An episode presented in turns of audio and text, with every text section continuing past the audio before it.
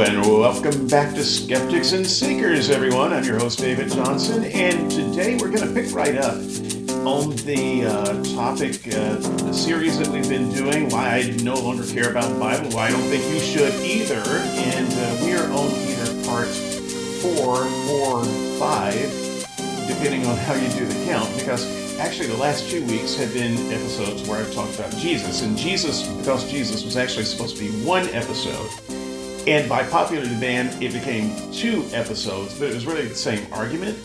And also, by popular demand, one person requested. Keep it going. So, uh, yeah, so there's that. So we did two episodes on one argument. So actually, this is argument four, but it's part five. Trying not to get confused with the numbering. And this week, it's on the method uh, there's there's no method for confirmation. So the reason why we should care, um, or why we should no longer care about the Bible, is because there's no method for confirmation. There's there's simply no way to confirm uh, what the Bible has to say. And I wrote up a, a, a nice write up on this, and uh, it was pretty good, if I must say so myself. And uh, clearly, I must because I'm here. Um, but the thing that I did not like about my own write up is because the answers were too pat and there was no um, there was no counter argument. And the reason there's no counter argument, I usually try to represent what the Christian would say when I'm doing a solo podcast. You know, I, here's here's what I think. Here's what I think the Christians would say. Here's what I would have said when I was a Christian. That sort of thing. Is I really don't know what a Christian would have said about this argument. I mean, it's such a great and devastating argument. Christians just shrivel up and go away when they hear it. And so, what I really wish I had was someone to oppose what I had to say, an accuser, an, an adversary, a, a Satan. Hmm. I think I can fulfill that role for you. Oh, uh, Dale, I'm back. uh, just, uh, joining in as a, a, guest host to uh, tackle David on his latest heresy here. Oh, uh, hi Satan. Um, sorry, I if I had known you were there, I would have. it's Dale, everybody. So, um, thanks for agreeing. I actually uh, uh, begged Dale to come on today to be my adversary because I was quite sincere uh, as I was writing up uh, this argument, as I was concluding my argument. I, I thought to myself, yeah, you know what? What I don't know how Christians would respond to this. If if I received this argument as a Christian, I don't know how I would have responded to it. In most things, I can at least work out in my own mind what I think I would have said. And I really couldn't. And so I appreciate uh, Dale coming on to provide uh, that Christian perspective. Uh, and uh, Dale has agreed to provide an opposing view on my uh, Jesus series, at least the financial uh, the financial one. I would I would love to have someone give me a counter position uh, to that. I have never received it in my life, and so Dale has volunteered to be the first person to to tackle that and uh, write a counter to my particular argument. So today, yeah, why we shouldn't care about the Bible. Uh, there's no method for confirmation. So in the scientific method, what are the things that the scientific method is good for? Um, one of the reasons why it's so good for a lot of different things, not just trying to figure out the, the number of particles in the tip of a pin. It's because the method is designed to to weed out things like confirmation bias. Uh, it's it's designed to be a confirmation to ideas. So you don't just have ideas that can't be proven. It, it, provides a way of confirming that. And if someone is skeptical about the results, it provides a way for the skeptic to look at the results and um, and come to a conclusion that would be confirmatory. Uh, so it's it, it's a method that builds confirmation into it. And the thing about theology is that it is a method without any kind of confirmation method mechanism. The confirmation for theology is faith more often than not. When you read the Bible, uh, the way to confirm what you know some apostle said is faith, uh, or you know the, the way to confirm you know what's going to happen in the future, whether it's heaven or hell, is faith. You know, it's it's always it always at the end of the day comes back to faith. There's there's no way to really confirm anything the Bible says if you don't have faith. Uh, so with that, uh, I'm gonna I'm gonna let Dale talk a little bit because he's read my uh, post, and I will. Um, I really I really want to hear from him more than I want to hear from myself uh, on this today. So I, I, recommend everyone read the blog skepticsandseekers.wordpress.com. Dale has been kind enough to provide a uh, counter blog to this, and I'm also going to try to squeeze part six into this as well. Thanks to Dale, he brought up a um, a point that I wasn't planning on discussing until after reading his post. So, reason argument number one, um, we should ignore what the Bible says because there's no method of confirmation. Argument number two is actually more interesting. I kind of want to get through argument number one really fast so I can get to number two, uh, which is why, uh, which is you can't understand uh, ultimately the things of the Bible if you're not a spiritual person. Uh, so if you are an unregenerate sinner, like, say, myself, you have no hope of understanding it anyway. Uh, but we will get to that one. Dale, tell me where I'm wrong in argument one. Sure. So you're basically where you're wrong is that um, we do Christians do have methods that they've developed to tackle the issue of confirmation bias. Um, just in the same way, you know, the scientific method is a method that helps um, scientists avoid their own confirmation bias, or historians have the historical method. You know, the you know historiography is helpful in that sort of respect. Um, Christian scholars have developed uh, basic biblical hermeneutical principles. Um, so this is the the science of how to interpret various biblical passages. So you know these include things uh, basic analysis of the genre of the literature are, you reading uh, ancient greco-roman biography versus a historical monograph or are you reading poetry or or prophecy you know the the genre uh, can help uh, guide how a christian interprets a various biblical uh, certain biblical text um, there are other things such as uh, scripture uh, helps interpret scripture. Um, so Christians obviously believe that the Bible as a whole is inspired. Um, I think this was the the topic when I was last on, uh, so it's sort of related to part two of your series. But um, yeah, the the holy there is one ultimate author, the Holy Spirit or God, um, that has written the divinely revealed aspects of the Bible. So I'm able to use uh, divine revelation in one uh, text to help elucidate or perhaps expand or clarify um, a less clear scripture in another part of the uh, in another part of the Bible. This is a fundamental hermeneutical principle. It, it makes perfect sense. Um, we use this in everyday reasoning. Uh, you know, if I'm talking to to David and he reveals something to me two weeks ago, um, and then he reveals something to me later, but uh, in a more compact form or less in a more vague form. I can use what he told me two weeks ago to help elucidate uh, or clarify what he was talking about later on, uh, assuming what he told me two weeks ago is relevant to that comment. So let, um, let me let me just jump in right there for a mm-hmm. moment because you're what you're describing is hermeneutics, which is important. I actually was going to do uh, one on hermeneutics. The hermeneutics of the Bible is impossible, but I uh, I decided not to. Um, it would have been good, uh, but I I just decided not to for the sake of time because it's it it can be a, a fairly technical. Mm-hmm. Um, okay. issue, but but that said, I'm not. That's not why I'm jumping in. The reason I'm jumping in is because what you're saying makes perfect sense if you are an individual trying to read the Bible and trying to figure out what the right answer to things are. So I get that. Uh, what you're saying is there are various hermeneutical principles to do that. But if you were dealing with another Christian who mm-hmm. has also done that and has a different view of what the Bible is saying.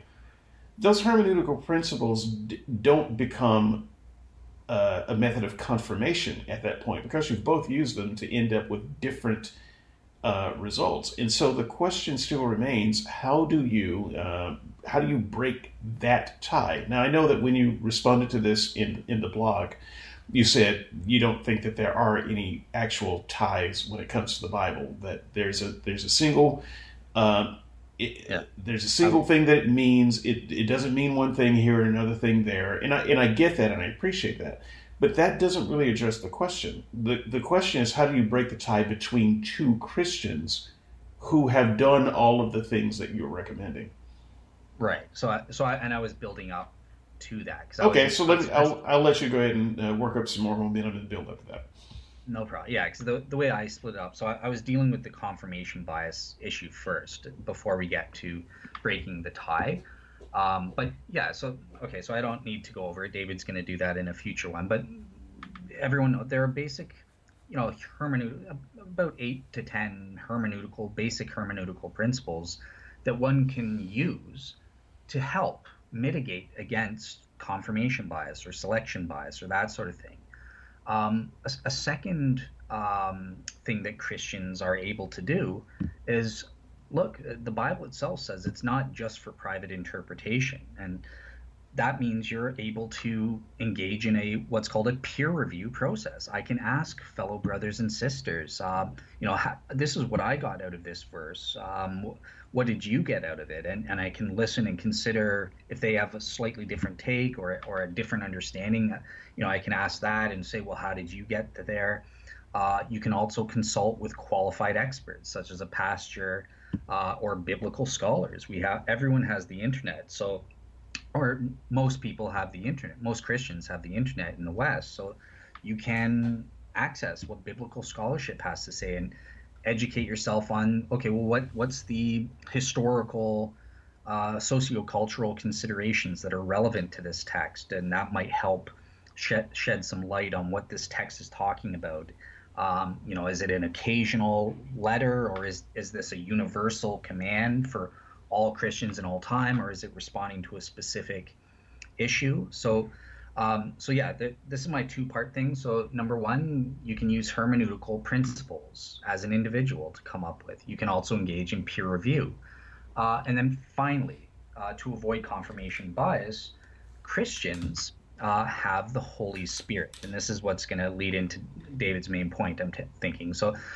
The Holy Spirit, Christians are indwelt by the Holy Spirit, and this is said to help guide Christians into all truth, all scriptural truth. Um, so I know David responds to this as, well, that's magical thinking.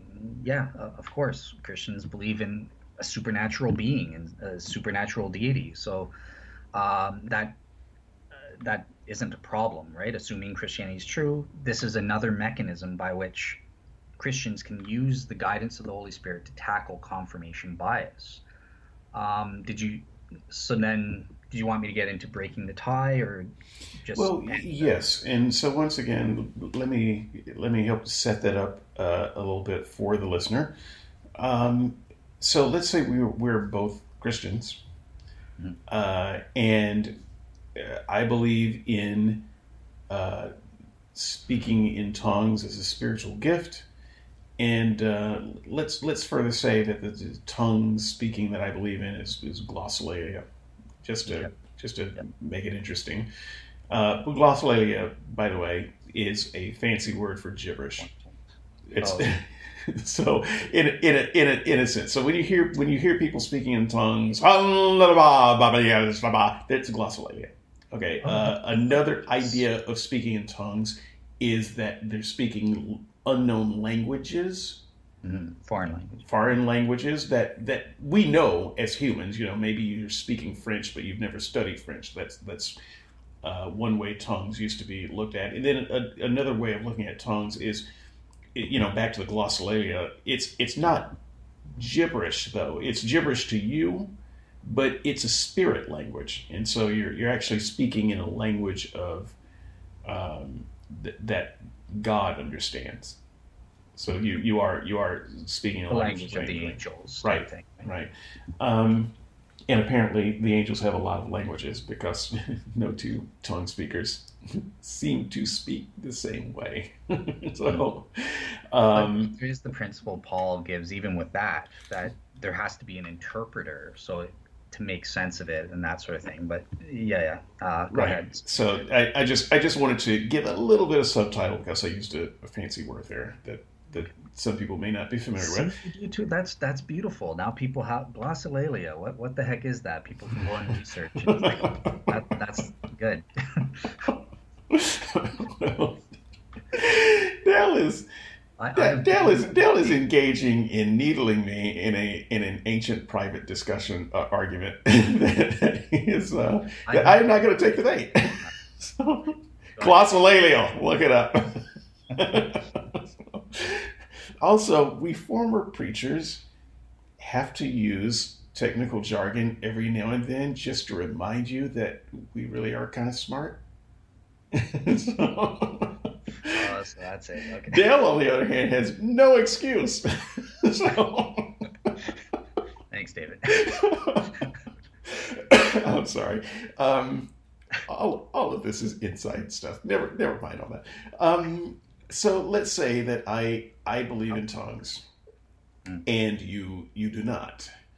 Um, and I have studied my Bible, and you've studied yours. Let's just take as an example uh, one of one of your suggestions. Uh, you know, kind of a peer review. See what the community says. See what the mm. consensus is. Uh, so part of my question with all of your suggestions here is how one practically goes about pulling it off. If I go to my community, if I go to my preacher and ask him about um, you know, speaking in tongues, he's going to agree with me. Um, of course, because you know we're probably at a charismatic church where we speak in tongues. Maybe I go to the broader community. Maybe I go to the synod of whatever my denomination is and ask them. Well, they agree with me too. I have thousands of people, tens of th- tens of thousands of people uh, agree with me. This seems to be um, a good peer review here.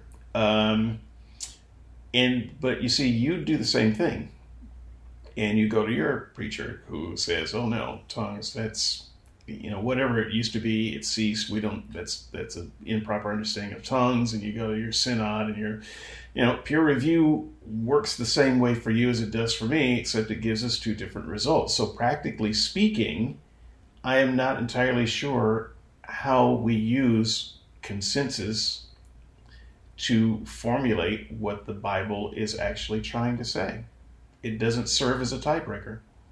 Sure. So that's why peer review doesn't just include talking to people that you agree with that or that already agree with you and that sort of thing. You got to talk to the other side. So uh, sometimes I, have accused people you have to have what I call an intellectual right to your opinion.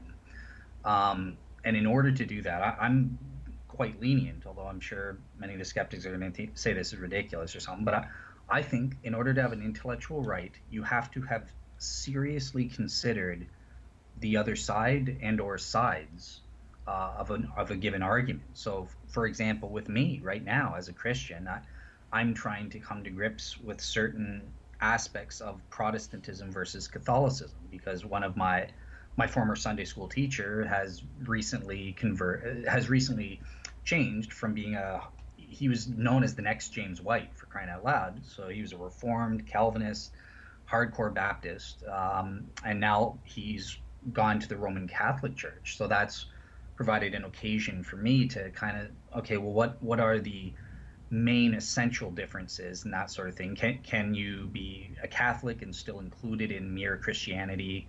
Um, which before I would have said absolutely yes, um, but you know, someone like Tony Costa says no, they, they can't. They believe in justification by works. So okay, there there's an issue. I need to look at both side both sides, engage in that peer review, and then grapple with what the biblical text actually says. So I'm in the midst of doing that. But in order to have an intellectual right, I can't just okay, let me just listen to what Tony says and Tony says, "Oh, they're going to hell." So, okay, cool. All Catholics are going to hell. That's it. That's what I thought. Um, no, I, I'm engaging with with Lewis as well. Like, why did you become a Catholic? How, how, do you respond to these? Can you can you send me some articles um, supporting the Catholic position and reading over that? So when you engage in the peer review, um, you have to do so in a way that would give you an intellectual right to your opinion, even if that turns out to be wrong in the end. Okay, but you're not you're not just using peer review though in that in that kind of instance that you're talking about, because if the if the consensus is roughly 50-50, peer review is kind of out the window. Uh, you, because half the people you talk to say one thing, half the people you talk to say the other thing. You've got to have a method of getting beyond that to come to an opinion. So what you're saying is, well, you know, do the work and choose the right side. That's that's a little bit different than uh, asking the opinion of the community. Um, I don't think so. Like I, I under my understanding, like I, I see everyone, every brother and sister in Christ is a part of my community. I, I understand that, but they're at 50-50, so that that no longer helps you. Yeah, because I'm not just looking at numbers. I'm saying give me your reasons, and then I'm factoring that in as a consideration along with you know my other following hermeneutical principles and the guidance of the Holy Spirit. Um, and okay, then, so but when you when we talk consensus, we are talking about numbers. So if if we're talking about 85 percent of uh, the scientific community believes X, and only five percent believe Y, and ten percent are undecided, we would say that the consensus is X. Right, but I'm not looking for consensus per se. Like even in the scientific community, consensus counts for very little in terms of discovering truth. What what I see as scientific, the fact evolution or something, nat- naturalistic evolution, definitely the major vast majority of consensus of bio, practicing biologists um, would be that that's true versus intelligent design. Okay, but that helps us determine what we're going to teach in schools, for instance, right? I mean, you you can argue whether it's absolutely true or not, but when we have to decide what we're going to teach, we have to use a mechanism for breaking the tie, as it were. And so, consensus, which is kind of the method that you you brought up here, is one of those methods. But consensus only works when there's a clear consensus. And and what I'm saying is, in in a lot of these Christian uh, debates even the one that you just brought up, it's there is no clear consensus. Where I never said consensus. I don't know where you're getting that from. I just said use a peer review. Uh, so I'm think, talking about me as an individual. How do I decide as a Christian what is true? And I can use peer review, uh, and even even a consensus, which would be a factor.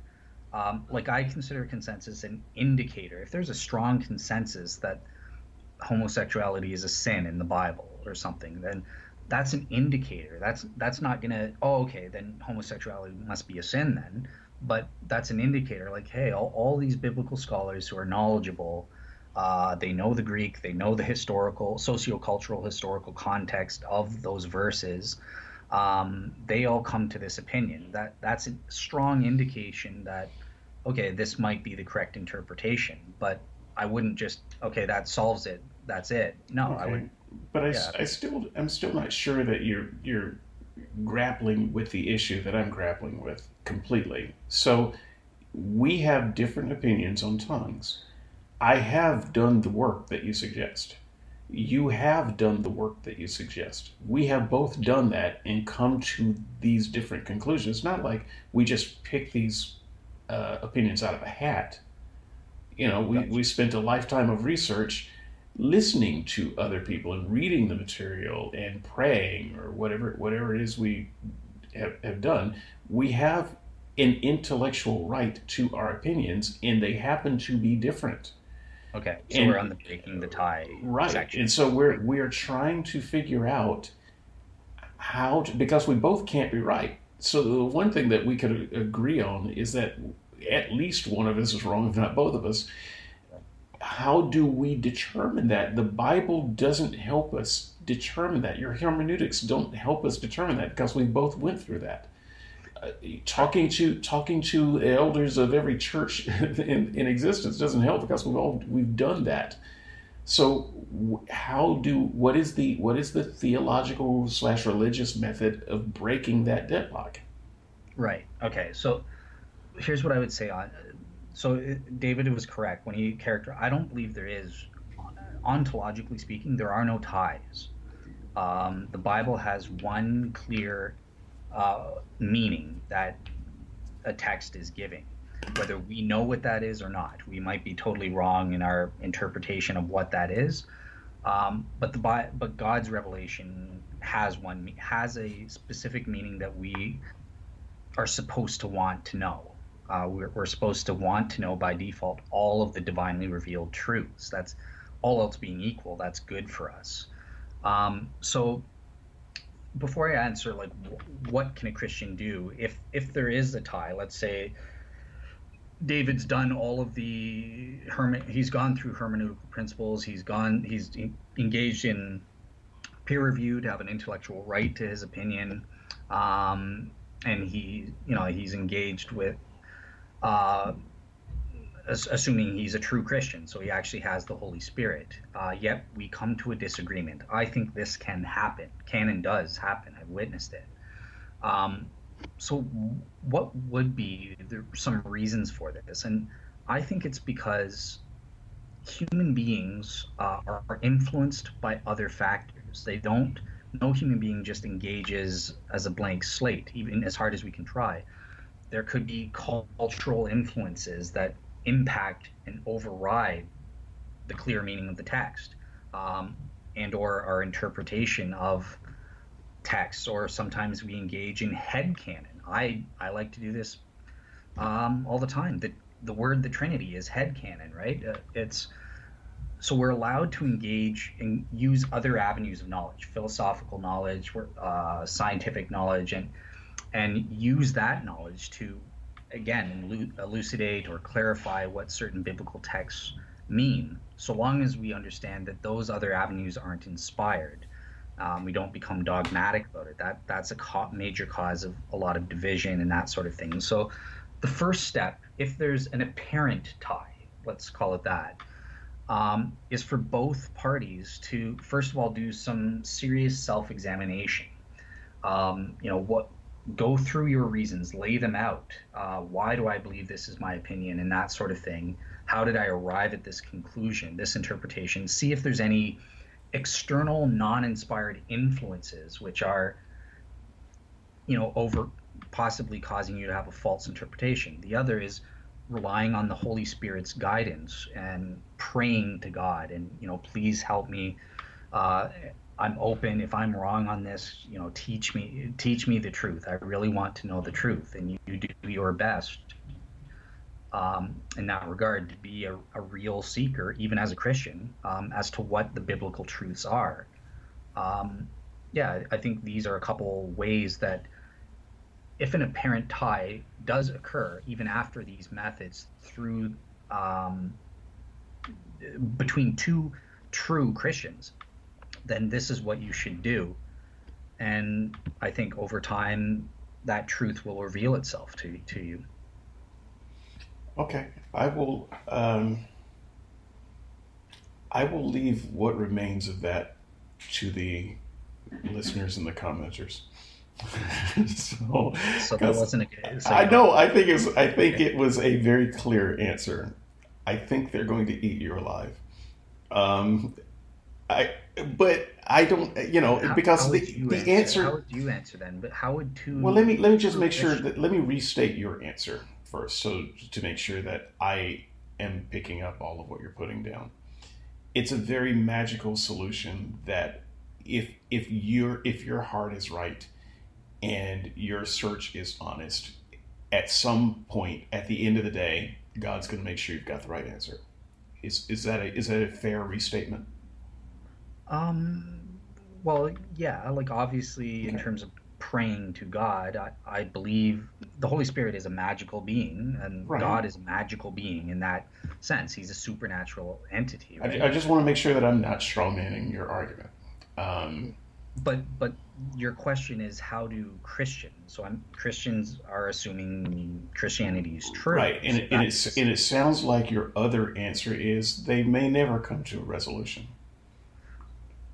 uh, so hang on. So on this on this earth, uh, you know, there may we we may there may be some things that we always disagree on because of any number of factors that are within and not within our control, and so we're we're never gonna fully overcome those those hurdles. Yeah, so I do I do think on a practical level that will happen, and and the reason for that I think in a lot of t- cases is because we don't do also do the self examination or clearly lay out our reason. This is why I'm such a fan of coming up with premises. I, I've got to lay out everything to come to a conclusion, and it's it's laid bare for people to attack. You know, I don't I don't like this premise. This is wrong or that sort of thing, and people don't do that a lot. Uh, so they can't they don't self-examine to realize, oh, this is where I'm going wrong, or this is where you're going. Um, so bear in mind with the Holy Spirit, it operates to degrees, even among true Christians. Some Christians are more mature in the process of sanctification than others. So um, this can be a cause of division as well. So that's why it's it's. So important. we should always default to the Christian who seems most mature we shouldn't always default to that, but um, they're in a better position uh, in general in terms of coming to biblical truth. They know they've read. I'm assuming a mature Christian has read the entire Bible multiple times, whereas me, as I'm still going through the Bible for this for the second time in my life. I wouldn't even include the first time. This is the first time I'm sort of reading it truly devotionally and paying attention to it yeah, but you've read it academically more than most Christians who have only read it devotionally all of their life. So, you know, maybe you're the more mature Christian. Sure, on certain on the isolated issues. So we, we can't even tell who the most mature Christian is in any in any given circumstance. So I don't see how that helps me break the tie it's uh, so if you're as a true christian i would i wouldn't just say okay because they're a more mature christian they're automatically right but i would listen more and they would presumably so in that case yeah you could say i'm a i'm a mature christian in those specific areas or something and maybe that means i'm a mature christian but i'm saying that in terms of having the Holy Spirit as a guidance and influence in terms of coming to truth, mature Christians have greater access. Uh, okay, but we don't we don't know who mature Christians are. In fact, Christians don't know who other Christians are. They can't really identify each other. And I don't know exactly where you are on that position, but I can tell you from experience, Christians who think that they can identify other Christians cannot. They are they are full of BS uh, with that they, they think they know who real Christians are until it turns out, oop, guess that person wasn't a real Christian after all. So mm. if you're if you're trying to figure out who the more mature Christian is to listen to, this is this is why I say mm. at a hmm. practical level, your advice I don't see how you follow it because we can't determine who a real Christian is, let alone who a mature Christian is. We don't have the tools to make that determination. Okay, um, so whether I, I 100% actually agree because I'm going through that myself. So I have to admit, yeah, that's that's true. But I wasn't suggesting that as a mechanism to deal with it. I was just suggesting this is this is why uh, two true Christians can sometimes disagree, even though they both have the Holy Spirit. Um, but as a mechanism for well, how do how do I solve that or something? How do I tell who's the mature versus immature one and then I just go with the mature one, that that wouldn't be a good mechanism to do. It would just be do the peer review. You do your consideration, you pray, you get guided by the Holy Spirit and be open to His guidance on the matter, um, and engage in that self-examination. Lay lay out your reasons and really reflect. Um, honestly, like, am I, you know, like with homosexuality being a sin, am, am I just taking this interpretation that it's not like the one that Natalie Collins, I think her name was, mm-hmm. um, Natalie Collins, Natalie Collins, uh, that that she has, I, I think is. By, by the way, should we should we break wrong. in and make an announcement? Should now that you sure, brought her up, go ahead, go. you, you know the announcement that I'm uh, uh, talking about, right? uh, the one about uh, Sean Bell. No, no, no, no, that's good so Natalie Collins has uh, agreed to appear on uh, Skeptics and Seekers. It will be a few weeks. We'll let you know as it draws closer. We do have a date and time, and uh, we are going to talk about uh, a little bit more of this with her. In fact, uh, specifically uh, on how people do hear from God and you know confirm what what God's will is or not. So.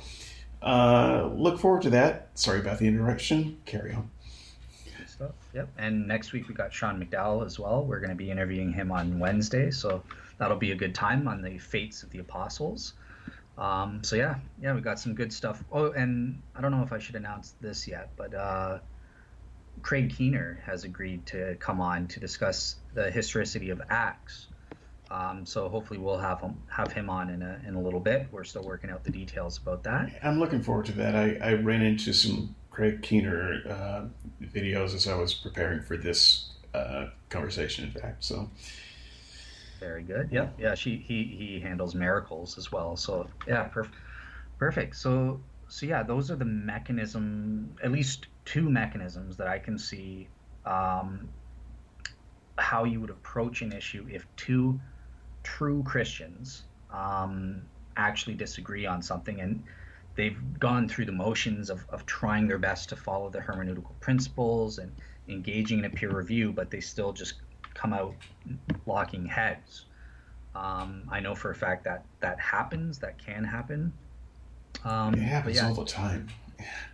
yeah, but I don't. I don't think that's a problem, right? Like that. There's an explanation as to why that that happens. Right. I understand that, and the explanation is you know, we're sinful, fallen people. And so somewhere along the lines, at least one of those two people, if not both of them, are fallen. And they're, you know, this is, this is simply the condition we are in it is, is, it is the best that they can do under their sinful circumstances at the time. And maybe theoretically there's a way to do better, but they can't do better because they're sinners. And um, so that that can kind of get in the way of blocking the truth, of quenching the spirit, or you know, how, however you might want to say that. I, I understand the argument. Uh, yeah. I think there. Paul Paul describes it as sort of wrestling with the flesh. Like it, no one's ever in a perfect state. Even the apostles were never hundred percent sanctified. And but but still, that just that just validates my point that the Bible can't be confirmed um, in any practical way. I mean, you you can there, there's simply no practical way to to do it in the same way that it's possible to confirm knowledge from other things. So um, that's what, it. What do you mean? Like that? That doesn't. That's not true. Of course, even practically, I, I think we can we can arrive at knowledge. I, I said in the last show, it, it's clear, hundred percent. Not a single. There's no chance of doubt that John Shelby Spong is out to lunch when he says that the Bible teaches there is no God. I respect him as a scholar. He, he's more mature than I am, probably. Well, no, he's not even a Christian. I, I wouldn't classify him as a Christian because if you deny the existence of God, you're not a, you're not a Christian. I'm sorry, Spong, if you. I'm just David's word that that's what you believe. Um, well, so yeah, he, he doesn't believe in the man in the sky type um, idea of God anyway uh, more of a Marcus Borg kind of uh, guy. Okay, so so then yeah, um, he's not a Christian, and so I wouldn't even classify him as two true Christians. But nonetheless, on this question, I don't even think you need the help of the Holy Spirit. I mean, it, it's just the other things. Consult biblical scholarship. We know what the biblical texts have to say about the existence of God. We know the historical, sociocultural, historical context. I, I grant you all of that. Yeah, so you, I mean, you don't you don't you don't have to you don't have to work too hard to prove that the Bible suggests that there's a God. I'll, I will grant you your that. method. That the problem is your method. You'd be like, yeah, but look at we got this smart guy who claims to be a Christian and he disagrees with you. So therefore, that's you would consider that a tie, but I'm saying obviously it's not. It, so in this case, I wouldn't. So I'm I'm going to give you all of that. I don't. Um, okay. So I, what, I would what not. if? So good, good, beautiful. Thank you. Um, so let's say to a differing degree, then the same thing is is the case in other areas of apparent ties They aren't actually ties, um, but they're just not as easy to establish. Like well, okay, so let me let me give an example uh, of that since I'm the one who brought up the concept of the tie. Um, I think an apparent tie would be uh, young Earth versus old Earth. Uh, I I think that um, you know when you when you look at the when you look at the polls, uh, not just in America but uh, Christendom wide, if you will, it's pretty split. Um, now there, I think these days there are more people who, uh, more Christians who accept old old Earth. Right. There's still a large enough percentage of them that would uh, accept young Earth that I, I would still put it in the category of split decision tie.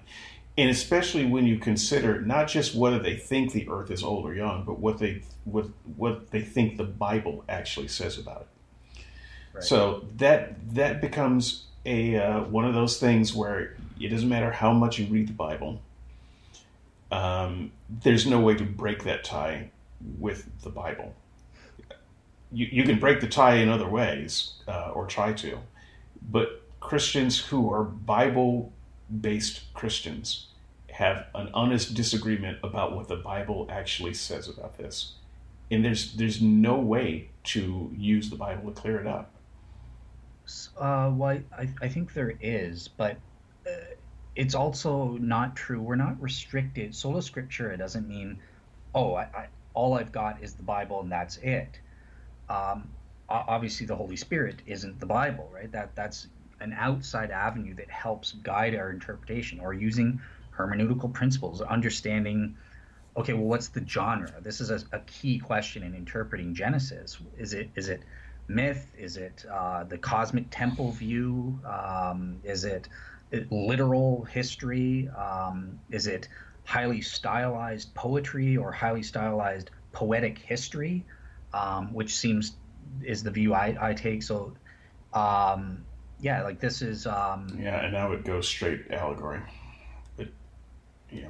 Okay, uh, that that's so that's a question that would help have bearing. It's outside the Bible. You're relying on avenues of knowledge outside the Bible to help inform the Bible, but and that's that's allowed. We're, we're not Muslims that believe in bid'ah. You know, no innovation. You they can't even ask the question can god create a rock so big he can't lift it no that's bid'ah that's that's innovation on religious matter you're not even allowed to ask that question christians aren't limited like that I, i'm allowed to consider what the pope says. I'm allowed to consider what the early church fathers had to say. I'm allowed to consider what modern day philosophers have to say.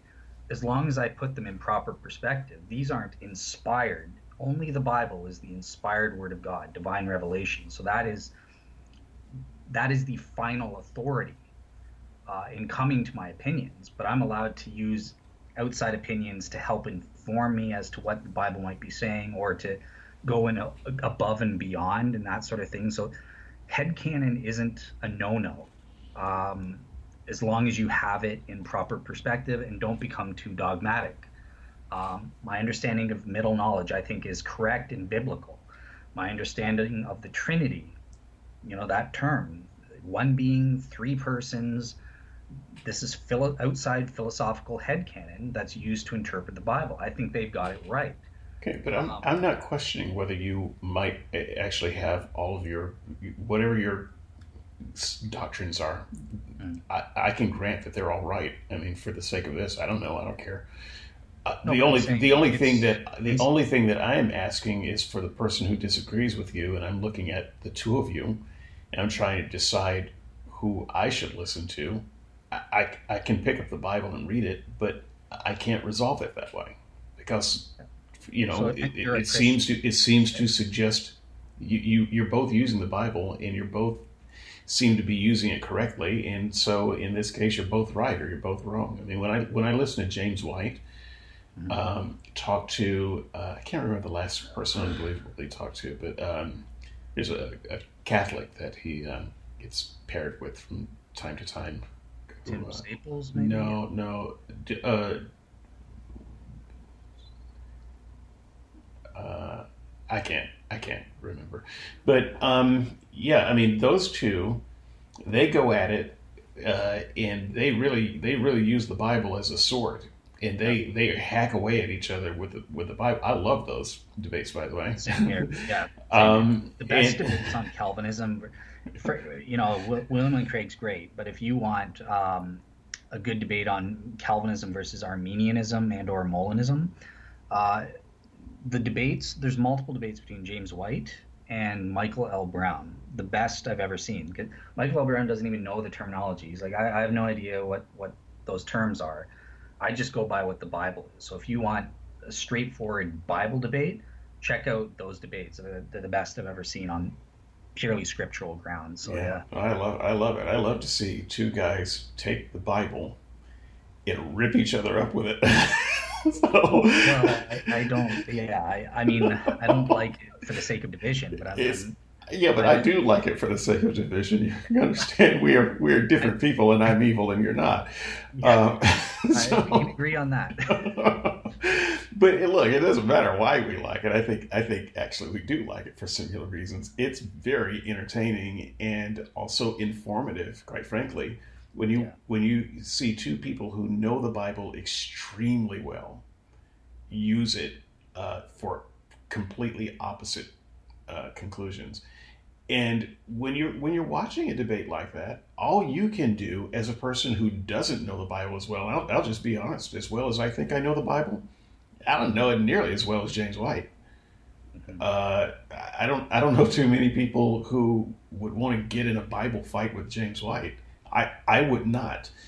Um, that said, uh, all you can do is nod and say, "Yep, you're both right." because whenever one person is talking in in uh, rightly dividing scripture, you nod and say, "Yep, that makes sense. That's that is correct." And then the other person starts talking, and then you nod and say, "Yep, no, that's right. That's it. That's that's kind of how these things go." And from my perspective, there's no way to determine who won by me opening my Bible and reading it because I've opened my Bible and read it, and I and I follow along with them.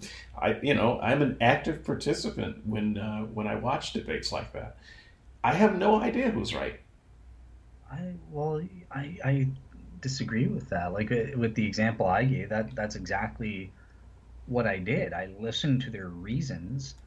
Um, you know, I, that is sort of like the peer review or yeah, or yeah but you might be smarter than me. Say what? You might be smarter than me. You might you may have looked at your Bible and you may have a better grasp of what it's saying. I have no doubt. But what I'm telling you is that when I listen to two highly intelligent people who are both smarter than me use the Bible, I I can't determine where they're wrong. They're they're both right as far as I'm concerned. And I cannot I do not have the facility to open up the Bible and use it to prove one of them right and one of them wrong. I simply can't use it as a method of confirming either side. Okay, well, I think uh, so. You've in this example, you've already you're a true Christian, and you've already done looked at. Okay, let let's lay out their reasons, and and let's check out what those scriptures say, and read them in context, and follow hermeneutical principles for each yes, of their. Yes, this this was true when I was preaching.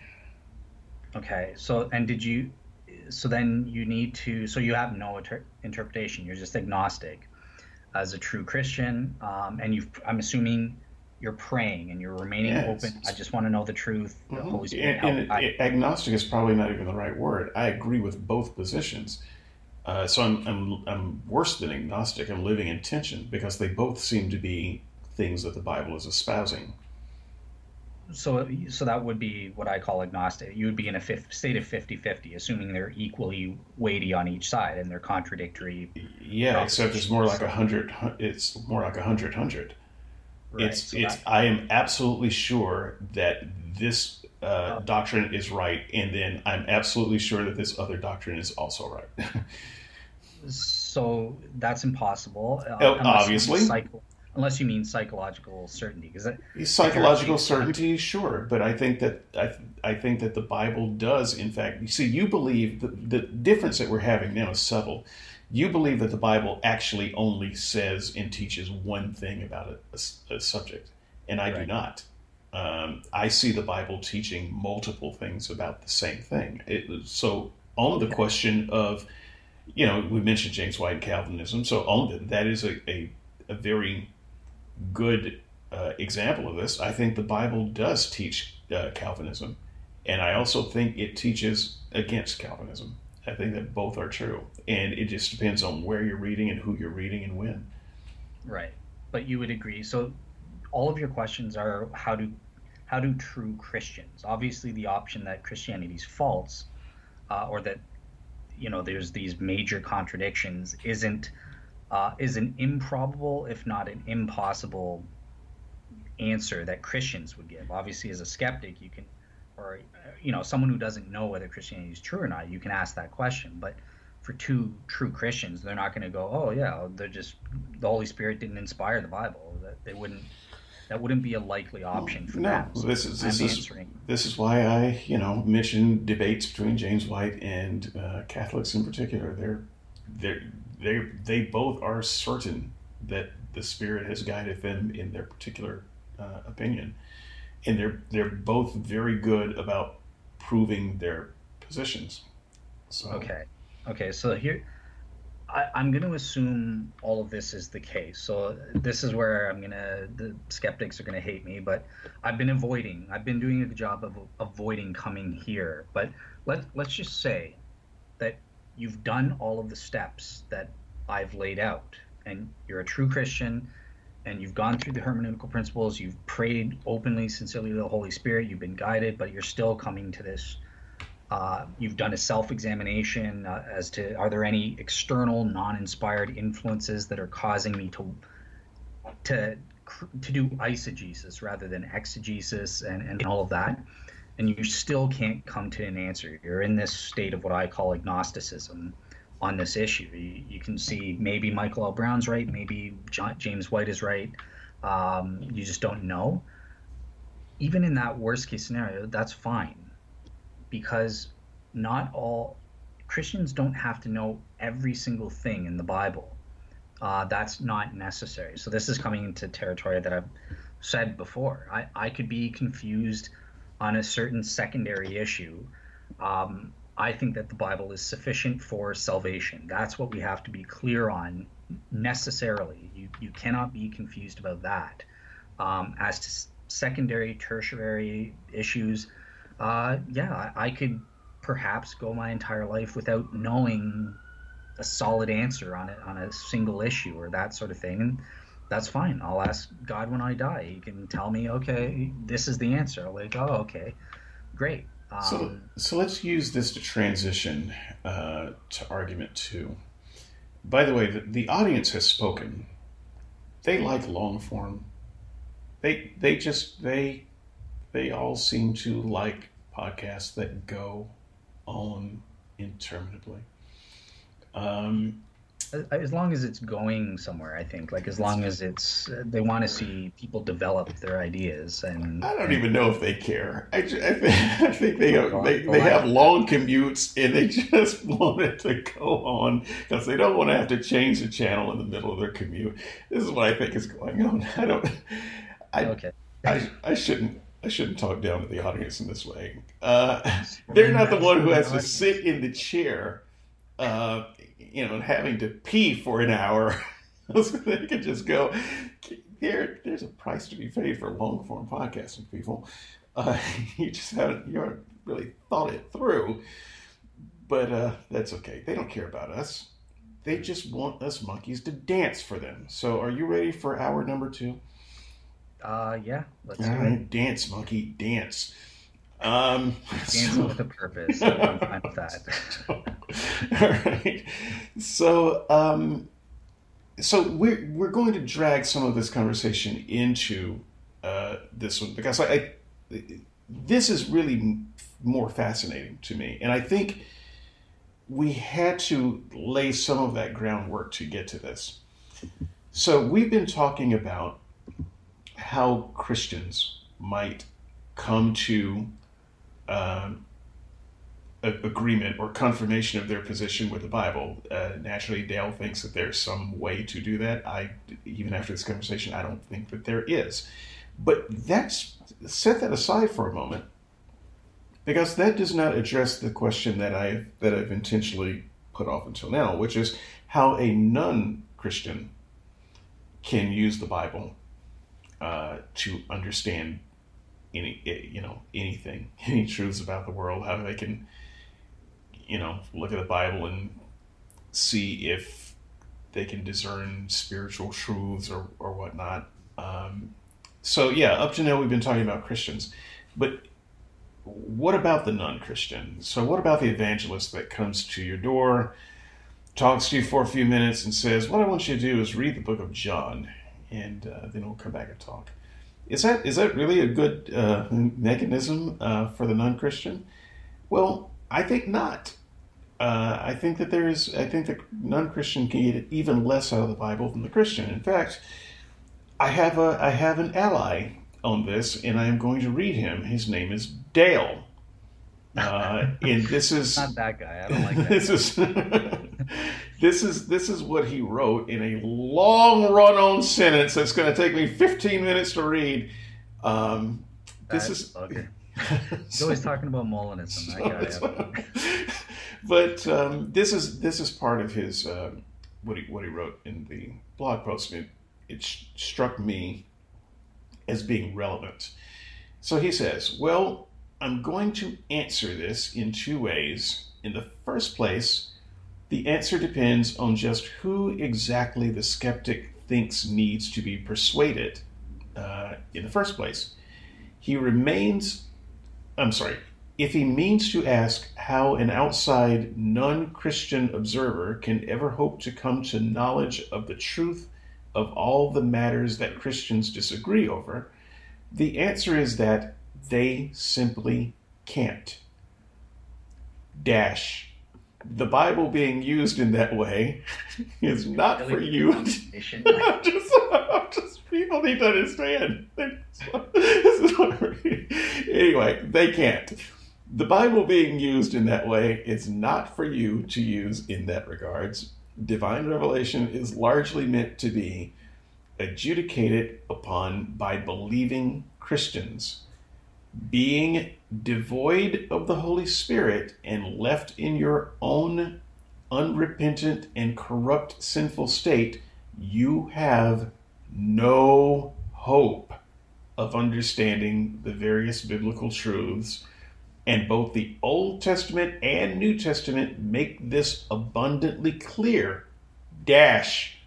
For the non believer, the only matter that need concern you is whether or not the essential gospel message is true or not. Though, this is parenthetical, one could obviously use this quote confusion factor as a negative argument against the truth of Christianity, as the skeptic attempted to do in part two of this series. I'm needling uh, Dale a little bit because he writes very much like one of his mentors, the Apostle Paul. Who Swinburne is with me as well, so, so I, I, consider that good company. But it's bad; it's really hard to read. Um, so I, a couple of times there, I, I wanted to emphasize um, Dale's argument is that you know, as far as non-believers trying to understand this stuff, don't bother. You can't. Burton Cade, I think is his name. Sye um, is uh, known for saying in debates, I refuse to argue with you when he's arguing with an atheist. I refuse to argue with you about um, theological matters. I'm not going to argue with you about the Bible. He says this. Uh, he doesn't. He doesn't argue with non Christians about the Bible. Mm-hmm. I get that. First of all, he'd get his boot handed to him um, every time. But second of all, he just thinks that it's a waste of time. Uh, because mm. you're not you are not spiritual and your mind is not um, prepared in such a way where it can could understand these things. And so it'd be a waste of time. It'd be as jesus said like casting pearls before swines or another time give not that which is holy to the dogs. Um, could i maybe clarify? So um, yes I, I guess i I might be sort of overstating it a bit. Like, I, so I disagree with Sye Ten. I, I agree with him to some degree that um, for for the vast majority of skeptics or unrepentant sinners, that um, you know they're so hard of heart that the Holy Spirit won't get them to respond. But I don't think it's you know by the same token, the Bible tells us to always give an answer uh, to anyone that asks us. Um, and so this is why, for example, slavery. I, I, I think that the I think everyone, every skeptic, disagreed with my take on that, but it was still worth it. At least that spoke up. Maybe there's one skeptic who's who's more receptive to the Holy Spirit. They're a real seeker, and maybe my answers on slavery might have struck a chord and said, "Huh, maybe there's something to that." Whereas some skeptics really are sorry to be offensive, but this is a biblical term. You, you really are swine. You're, you're not a real seeker. You're you're not uh, you're not receptive. I'm sorry, skeptics. You're swine. You well, are swine. Thank you for joining us for hour two. You goddamn swine. I, I'm sorry. So well, I'm not, not giving it as an insult, but it's, uh, it's, no, no. I mean, I meant that in a good way. You, I'm sorry. yeah, I, I, don't. I guess it just kind of, this. Is, I'm quoting the Bible, so I, I'm not ashamed of. This is what what Jesus. This is a biblical text, right? You don't want to cast pearls before swine, they'll lest they'll just trample them. And sometimes it it could have 10 views my defending slavery. Don't don't even bother answering. These people can't understand it, and and that was my experience. Most most skeptics just couldn't even understand it. They just had an immediate reaction. That's just wrong. Blah blah blah. But there were some skeptics, even though they disagreed. I think they, they could at least kind of go, huh, well, I, I can understand where he's coming from, and you know maybe that planted a seed. So it's worth it to give a defense, to engage in apologetics, and, and give a you know to give your pearls uh, kind of thing. That that's the way I see it. Even if most skeptics are biblical swine and just trample it and don't don't care, they're not they're not as open to the you guidance. You just double down on this stuff. I, this is why I love you. I miss you so much. well, I mean, yeah, it's in the Bible. I'm not ashamed of divine teaching, but yeah, I, I, say it like it is. So. for better or worse. Oh boy! So, speaking of divine teaching and saying it like it is, let's just see. I want to. I want to pick up a reading from Paul, 1 Corinthians chapter two, verse 6 through 16. It's, um, yeah, 11 verses, uh, but it's important. And uh, it, I think, echoes and expands on what um, what Dale said in his um, original uh, blog post here. So I just read that. Um, 1 Corinthians chapter 2, verse 6 through 16, for anyone following along. now we do speak wisdom uh, among the mature, but not a wisdom of this age or of the rulers of this age who are perishing. Excuse me. Instead, we speak the wisdom of God hidden in a mystery, wrapped in a burrito. Wait a minute, the burrito part is there. Um, hidden in a mystery See, that's the problem with the NLT, man. Love that translation. that God determined before the ages for our glory, none of the rulers of this age understand it. If they had known it, they would not have crucified the Lord of glory. But just as it is written, things that no eye has seen or ears heard or mind imagined are the things God has prepared for those who love Him. God has revealed these to us by the Spirit. This is where it gets good. For the Spirit searches all things, even the deep things of God. For who among men knows the things of a man except, the man's spirit within him? So too, no one knows the things of God except the Spirit of God. Now, we have not received the Spirit of the world, but the Spirit of uh, the Spirit who is from God, so that we may know the things that are freely given to us by God, and we speak about these things not with the words taught us by human wisdom, but with uh, those taught by the Spirit, explaining spirit also good here, explaining spiritual things to spiritual people. The unbeliever does not receive the things of the Spirit of God, for they are foolishness to him. And my favorite bit, and he cannot understand them. Let me say that again. He cannot understand them because they are spiritually discerned. Let me read that again. I want to pause there. There's, there's a little bit more to this passage, but you have to read all of that to pay off here. The believer does not receive the things of the Spirit, for they are foolishness to him, and he cannot understand them because they are spiritually discerned. The one who is spiritually, the one who is spiritually discerns all things, yet he himself is understood by no one. This is another quote For who has uh, known the mind of the Lord uh, so as to advise him? But we have the mind of Christ. Um, so a, a, a, little bit awkward. Paul is Paul is a little bit of an awkward writer. But the thing that I don't want you to lose here is that he believes that there are some things that are spiritual truths, mm-hmm. and they can only be discerned spiritually by people who are infused with the Spirit of God. Yeah. Anyone outside of that has no hope of discerning these spiritual truths. And I think that that echoes uh, what you said in your post there. Exactly. Yeah, exactly. And this this helps out to sort of clarify. So spiritual truths, eh, very interesting. So David, this doesn't mean all scriptural truths. David obviously himself recognizes, along with me, the scriptural truth that the Bible teaches there is a God, whereas Spong doesn't. Um, so it's the spiritual truths, which is an interesting aspect.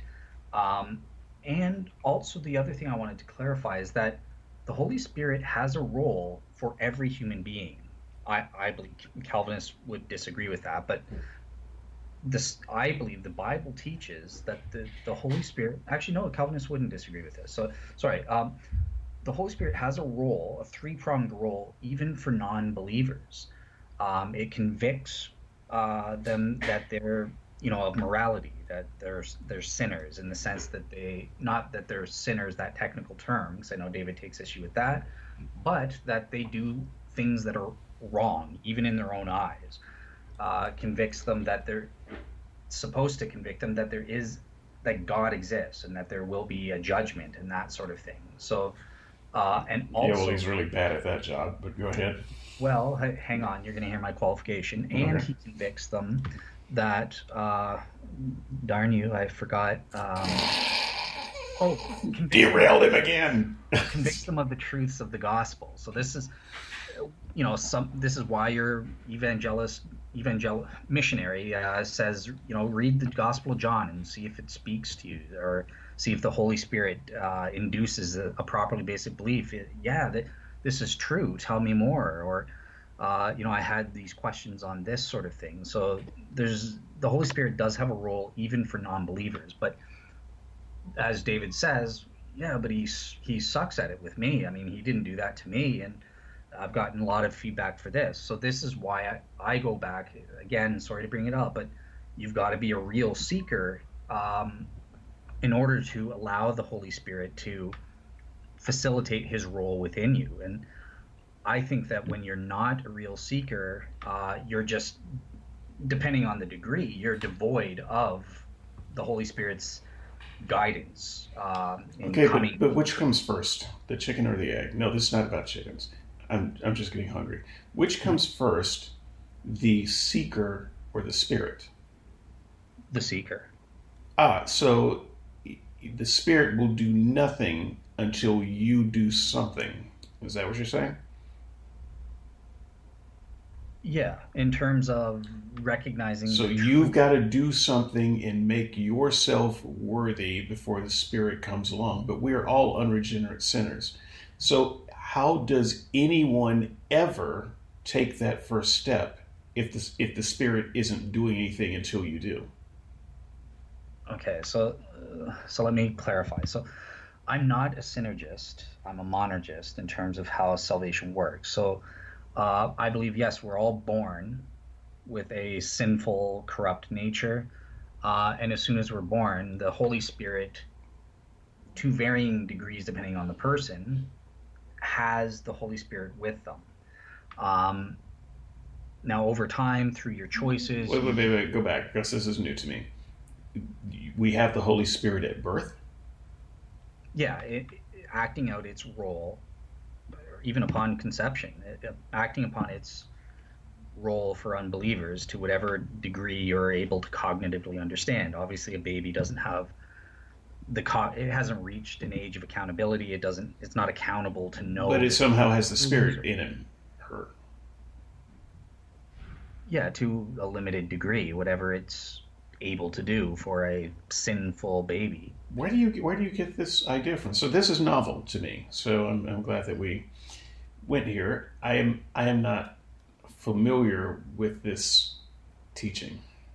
Okay, so so it is sort of headcanon. There's no explicit verse, but where I get this from is I, I think the world fundamentally changed after the atonement and Jesus' resurrection.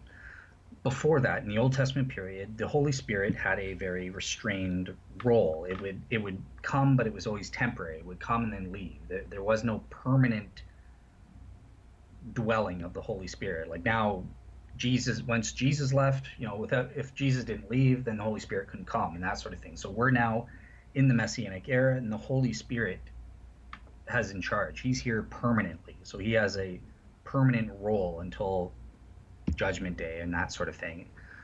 Um, so something has fundamentally changed. So at that point, I think the Holy Spirit now is acting out its role for every single human being. Um, depending on their status, right? There's obviously uh, with it operates differently with true Christians than it does with unbelievers and that sort of thing, and it operates differently even between true Christians depending on how mature they are or how open they are to to the spiritual truths or are they grieving um, the Holy Spirit by by still you know engaging in sins that that diminishes it diminishes the Holy Spirit's influence, I guess, or or our what's the word I'm looking our um, uh, well, but, willingness. But, to, but, okay, but a baby doesn't have any of that. Um, and if you're saying that the Spirit comes in us at the beginning of our lives, but you also said to varying degrees. I don't understand that part unless the Spirit is predetermining uh, what kind of people we will ultimately end up being at that point. Because why wouldn't we all get the maximum dose of spirit from birth if we're getting the spirit from birth? So it could be upon conception. So it, it could be um, that everyone does get a, limited equal dose. Like it can't be the full dose because you have to be a believing Christian in order to even have it be possible to okay but we but we should all get, the dose that brings us to the step of becoming a believing christian. I mean it seems like a not necessarily seems, seems like a strange way to go about doing it but i mean if here's the thing. That's, if there's no spirit if there's no spirit all right maybe maybe we can agree here i don't know. There's no no spirit so let's take that out for the moment because that is a new doctrine to me that i'm going to try to wrap my head around and we're all just unregenerate sinners, and the Spirit does not make the first move, but we do, then my contention is no one should ever be a Christian. Because there's there's no incentive for an unregenerate person to become regenerate. There's there's simply no way to right. make that leap. Everyone has the Holy Spirit to some degree. There's no one complete, no one that's not reached the point of no return that is completely devoid of the Holy Spirit. There, therefore, so let me let me finish paying this off. if the Holy Spirit does make the first move, because now with this argument you're arguing that it, it's actually the Spirit that makes the first move. If the Spirit makes the first move, then everyone should be a believer. No, because what move does it make? I'm not saying it get moves you and forces you to become a Christian. It's not a matter of force. It's it's a matter of the Spirit gave you enough information for you to believe, but He didn't give me enough information for me to believe. That seems unequal.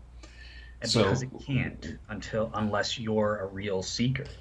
So that's where it. But I'm but I'm at that stage. I'm not a real seeker. I'm not any kind of seeker. I'm an unregenerate sinner. Right, but you, you, you can't expect me to make the first move as an unregenerate sinner. Okay, so so that's why I revised that and said, okay, so in that sense, the Holy Spirit makes the first move. Then his move has to be sufficient. No, because you can't say he made a move, but you know wasn't much of a move, and he made more of a move for that person, and it, then it just kind of becomes really. I want to see. I want the record to be open and show me how the Spirit uh, made these moves in different people, and why these people uh, moved from their unregenerate state, and these other people didn't. And the Spirit gave these people a higher dose, and these people didn't. It all sounds like a bad experiment.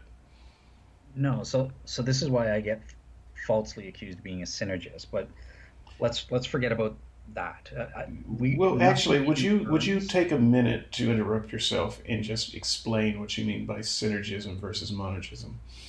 So, so synergism, I guess, in a nutshell, is is the way we're saved. We earn salvation. In effect, it's it's both God and human beings have to do something to to merit salvation. Whereas monergism, no, it, it's God. I do nothing. I, I can't boast it, it's no work that I did. It's it's no nothing I did merited being saved.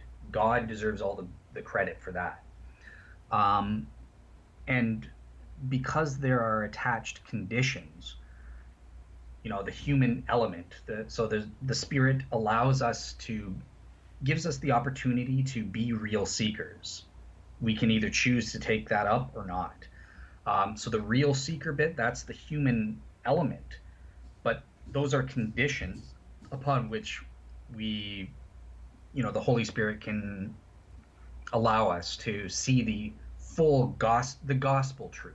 Let's say. Okay, but you're you you said you're a monergist, not a synergist. Yes. So it sounds like you're really trying to straddle the line a, a little bit, and you're defining monergism in a way that's a little bit non-standard. Because what you're what you're saying is, oh no, it has nothing to do with you. But on the other hand, oh yeah, it has everything to do with you. Because if you don't do, you know, take the proper real seeker posture, mm-hmm. then you won't be saved. Well, that's synergism then. Mm, yes and no. So yes, I understand. I, I get accused of this. You know, my pastor just says all Arminians are synergists. Uh, no, they're not. Um, and this was actually a good convo we had that got deleted because of, you know, the Gary Habermas drama and everything. But uh, so the way I see it, look, the conditions aren't earning salvation. So if we use the analogy of, I, I win, my dad is going to buy me a car for my 16th birthday or something like that. Um, nothing, but it's on the condition that I get my driver's license. So yeah, I I'm the one that earned my driver's license, but nothing getting my driver's license isn't sufficient to earn or to merit having a car. Yes, it is. No, because yes, it is because that's the contract. Well, then I have a okay. But I mean, but that's but that is the contract that your dad made. Now you can say, well, but your dad didn't have to make that contract. That's true, but your dad did make that contract. Then no, but it, the contract, there's no that's not the contract. There's two separate contracts then, if you want to say that, because the contract it's a the ransom theory of the atonement. Jesus is atoning for the sins, right? He's his work on the cross is what merits atonement. The punishment um, is what justifies us. Jesus and God did all of that. It's just being attributed to me on condition so you know, my dad, in the same way, my dad. Right. The moment you say on condition, the moment you say on condition, you are saying the human uh, does something to get this thing. And, and you can say, well, yes. but that doesn't earn it. But that's just semantics at that point. But it's important semantics that I see as making a difference. So, so yes, there is that need for the human element, but it doesn't. What the Bible is concerned about in differentiating faith from works and that sort of thing. And this is why Cal well, faith is a work, right? That's why Calvinists say God has to give you the gift of faith, and that's not what the verse says. But I, I see it. Look, it's a gift. It's a free gift. It's a conditional gift. Um, my dad, he's in the contract. He pays for the car. That's what earns the car. He gives up money. The, the gift of car comes, aka salvation. Um, Not from your perspective. Your perspective, you don't care about the money or how much it costs or what it. That's not that's not your part of the contract. Your part of the contract is you get your driver's license, you get a car. Period. Now, here's here's the thing that your dad can't do if he's going to be honest to that contract. Maybe you get your driver's license, but it turns out you're also a serial killer. Um, and he says, "Oh well, no, you're a serial killer. I'm not going to give you this car." No, you you fulfilled your agreement. You got your driver's license and you serial killed your instructor. You still get a car because you earned it. You did the thing that fulfilled your side of the contract. Now you may never get to drive a car because you're going to go to jail for the rest of your life. But the, the contract is, is you do a thing, you get the car. Right. So it's it you have to meet the conditions. That's fine, but it's two separate contracts and that's what the Bible that's what Paul is adamant about differentiating faith versus works. Um, and you know, you have faith, you meet that condition, faith and repent and and that sort of thing. You get the salvation. You get the the works of Jesus going through the punishment, aka your dad forking over the loot for that car or for that salvation. Then it gets attributed to you on those conditions. It's a conditional gift. And that you, if you want to label that, well, that's a contract. I don't care. I don't well, care. It, that's fine. It, I don't. I think it is more than a label, though. And uh, you said, well, it's important semantics. So let's let's see where it's important semantics on the other side of it. So if my contract with you is uh, I will do a thing for you as long as you make the first move, well, the thing is you still have to make the first move. You are uh, and you can say, you know, I can say, well, but I offered you this contract, and that was really the first move. Well, no, the first move is you have to do a thing to earn this thing. But, and but the first, the first move is so to make it comparable, though, the the person giving you that contract, aka the Holy Spirit, gives you the ability to accept or reject, to do or not do that thing. Whereas the Bible is clear, if the Holy Spirit hadn't made that first move you could not. All of us would always okay. reject. So if the only thing you're saying the Holy Spirit did was he was part of the deal that uh, you know he helped cook up the arrangement where if you become an honest seeker, then you know I'll help you. I don't think that's first of all that, that doesn't seem true to what the Bible is saying at all. Um, but I don't I don't think that I don't find that of value at all. Uh, if if what you're saying is to an unregenerate person you've got to find a way to regenerate yourself enough to want to hear the truth. That's that's an impossible scenario.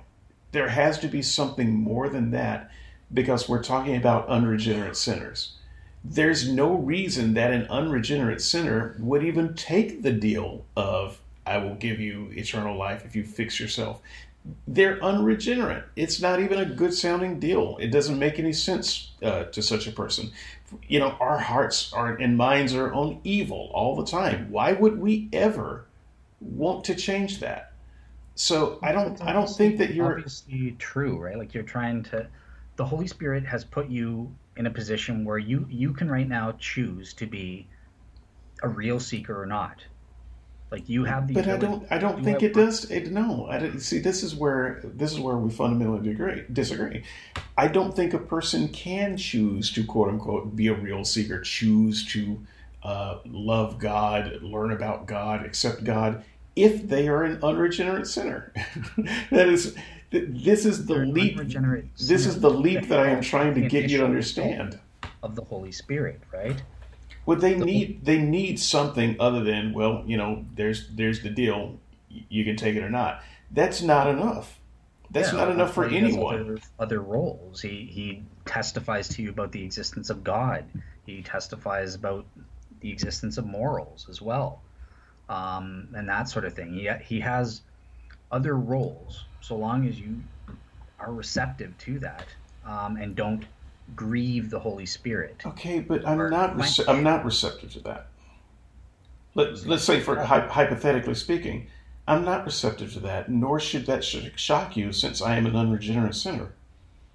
It doesn't shock me, but it, I blame you for that. Why? you've rejected the uh, initial. Was I not born a sinner? To whatever degree. Was I not born an unregenerate sinner? Yeah, but you had the Holy Spirit helping you in a limited fashion. Then I need to, then I need I need more information on how the Spirit is helping uh, the infant in some fashion to get them from where they are, an unregenerate regenerate sinner, to someone who wants to accept uh, the message of Jesus. And if you can do that for one person, you should be able to do it for everyone. He he does do it.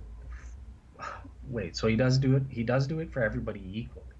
He plays the role for every single human being at that at, at that point. I believe from conception. If you want to say from the age of accountability, I, I don't care. No, let's I go with conception. I, I think it's I think it's funnier when you say that. Okay, uh, that's cool uh, because I yes I believe that. I believe that we our souls exist upon conception. So fine, the Holy Spirit through our choices, our sinful choices, we can grieve or quench the Holy Spirit that also applies to well, you can't wait a minute. From, from from conception you have no choice but to make sinful choices because you're a sinner from the beginning. So then how is it possible that little kids can do the right thing on occasion? Why don't they always lie? Why don't they always uh, do what's wrong? I can tell you from personal my personal experience as a child um, i made choices to do what was good. I remember putting a, a I bought a chocolate bar with my allowance. I got you know 25 cents a week. That was my allowance. My I didn't get a heck of a lot for you know I saved up and managed to get a dollar. I went to 7-Eleven and bought a chocolate bar, and um, apparently there was a homeless guy that was around the neighborhood and he had he left. He was just there that one day, but I found out about that and I said, "You know what? Rather than eating this, I'm going to leave this in a shopping cart because I believe that was his home." I was a stupid kid. I, I, I, thought that was his home, so I left it in the cart for him. I, I didn't do that to to get to get a reward. I guess Tara's right. I was a stupid kid. well, all kids are stupid, so. um, but yeah, I, I, did that out of the goodness of my heart. How is that possible? I'm an unregenerate sinner as a kid. I should always do what's wrong. I should have gobbled that thing and said, "This is mine," right? But no, so I mean, it's not true um, that we just can't, from birth, we just can't stop sinning. So I, I, can I can give you a, a, counter for why you might do that, a natural explanation. But I, am more interested in why you think uh, some kids don't do it. Then you know, so if you're saying it's the yeah. spirit that's working within them that causes them to want to do good. What's what causes other kids to want to lie and kick you in the shins and pull Free your will. hair? It's free. It's, yeah, it's but is it is it evil? To, is it you have this this? War, is it evil? Sorry. If it's the spirit of God causing you to leave candy bars to, for strangers, is it evil that allows you uh, that it uh, causes other kids to say steal the candy bar? It's it's not caused. We have I believe in libertarian free will, right? So I have the choice to respond. The Holy Spirit allows me, puts me in a position. Okay, so you think that some kids are just choice. ignoring the Holy Spirit? Yes, they're greedy. The, the Holy Spirit is telling them, "Don't steal that. That's wrong." The little four-year-old says, "Oh, candy bar, swipe." it, yeah, that, and that's that's that. Wait a minute, that's that four-year-old um, grieving the Holy Spirit and going against the the counsel of the Holy Spirit and asserting his sinful nature over over what he knows to be right. Is that what you're suggesting? Yes. Okay. Uh, yeah, exactly. And and through our choices, that that's what leads to the diminishment though of the Holy Spirit, uh, His role. Even as Christians, we can grieve or or quench the Holy Spirit. Quench is like pouring water over over a flame, right? So it's through taking sinful actions, um, this diminishes the access that the Spirit can influence us. This is the way I, I see it. Um, and the same applies with unbelievers. He, obviously, the Holy Spirit is there's an uh, is limited in what he can do if you're not a Christian.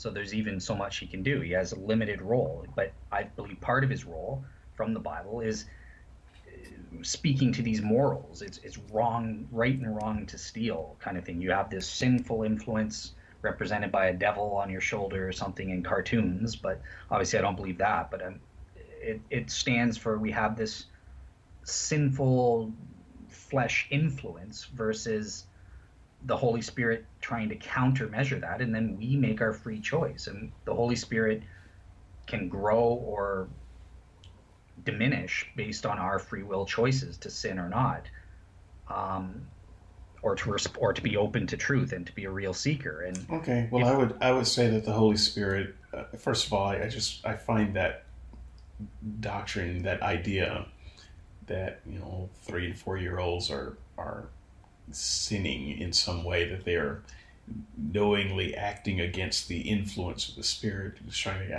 I, I, I find that a, a, little bit tough to to handle. Well, that's fine. And rel- but, relativize it. I mean it, obviously a baby if it takes a chocolate bar isn't sinning. I mean it, it doesn't why not? The spirit's in him uh, no but he doesn't know. He doesn't have the cognitive ability to well understand. i would say a four-year-old doesn't know either. Then great. Then that's not a sin. Let's make it an eight-year-old then. Whatever age of accountability you want to give it.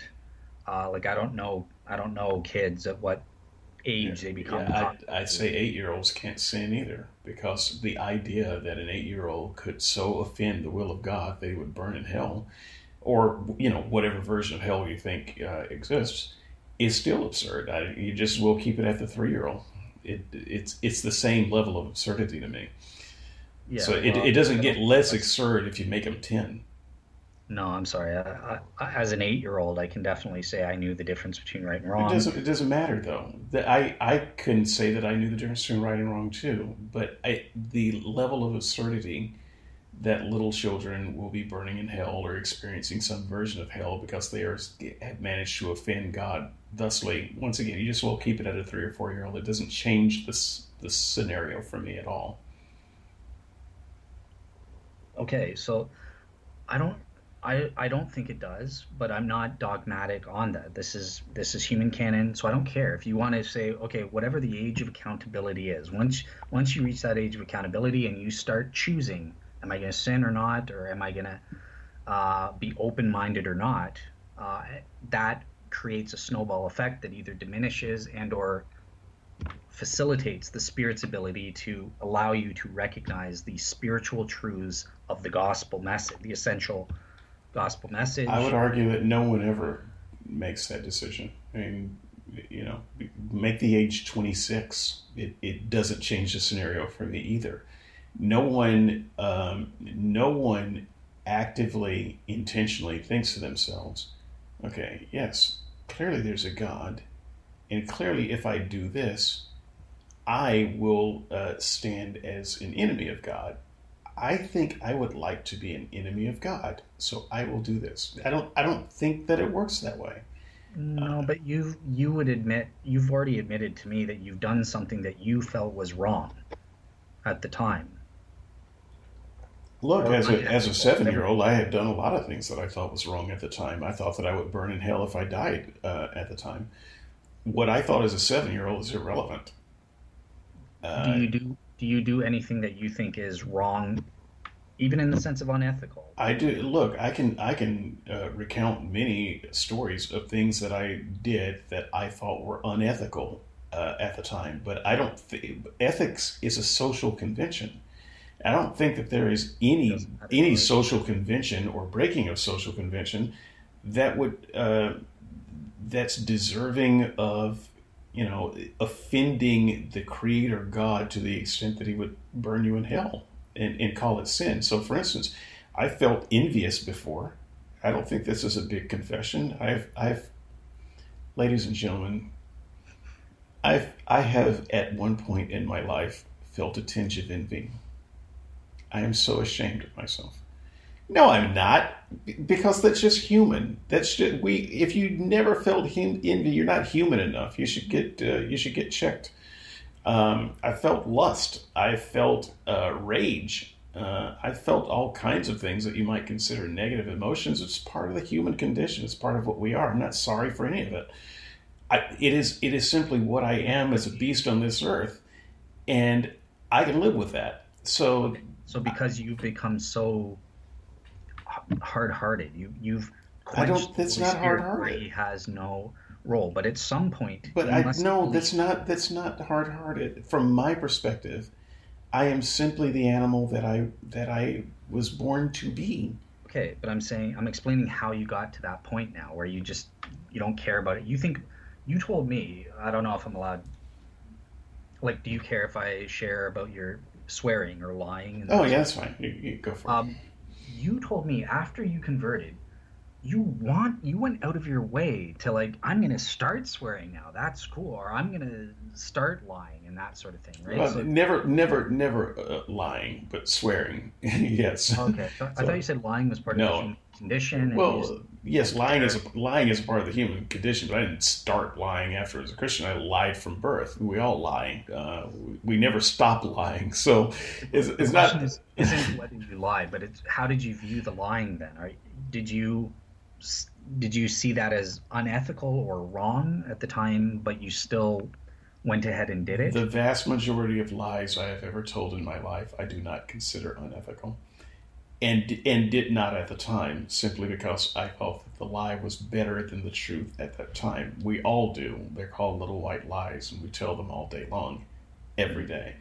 Uh, and so, yeah, do I do I feel like some white lie if my if my wife is having a really bad day? um, and uh, she she makes something that I find horrendous for dinner, and and she asks uh, how I like it, and I say, yeah, it's fine. When really, what I want to do is gag. It's, it, that's a lie. I feel good about it. I would tell okay. it again all day, every day, in the same circumstances. Okay, so okay, so I can see again you're trying you're subtly avoiding what I'm getting at. But let, let's do this. For, forget about unbelievers for a second. Let's just Christians. They have the Holy Spirit, right? The Bible teaches that. Christians yeah. should feel the same way. I felt that way when I was a Christian. What are you talking about? This didn't just oh, start when I was a non-Christian. Just just listen and go with me. The, okay. the Bible teaches that all true Christians have the Holy Spirit, right? Sure. Are all Christians in the same state of sanctification or maturity, or does the Bible teach that Christians have differing levels of spiritual maturity? Yeah, so that's that's a complicated question. I'm going to go with the I'm going to go with the varying levels, but it's not as simple as that. Okay, so how if you're going to Okay, so I'll just assume. So how how is that possible? Oh, first of all, um, does the Bible also say that Christians can grieve or quench the Holy Spirit? And what does that mean according to the Bible? See, not all Christians would agree with you on this. So you're asking for my personal opinion, not the quote unquote right answer here. But uh, my personal opinion is yes, I think the Bible teaches that uh, a Christian can grieve the Spirit, at least in some places. Okay. In, what, in what other places, not so much. So it, okay. it, it depends.